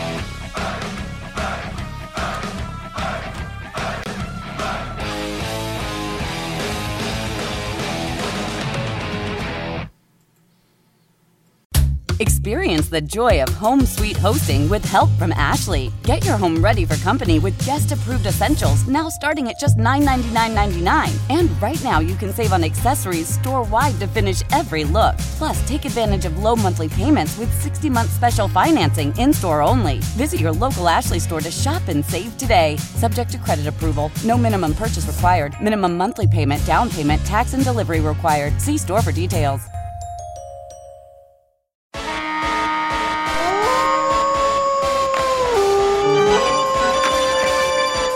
The Mississippi Seawolves are back and ready to bite hard. And they want you to join the Wolf Pack for the beginning of the 23 24 FPHL season as they face off this November. The Seawolves need you to cheer them on and help defend the Wolves' Den at the Mississippi Coast Coliseum. Bring the noise and join the Wolf Pack for the 23 24 season. They want you to help intimidate the opposition at every home game.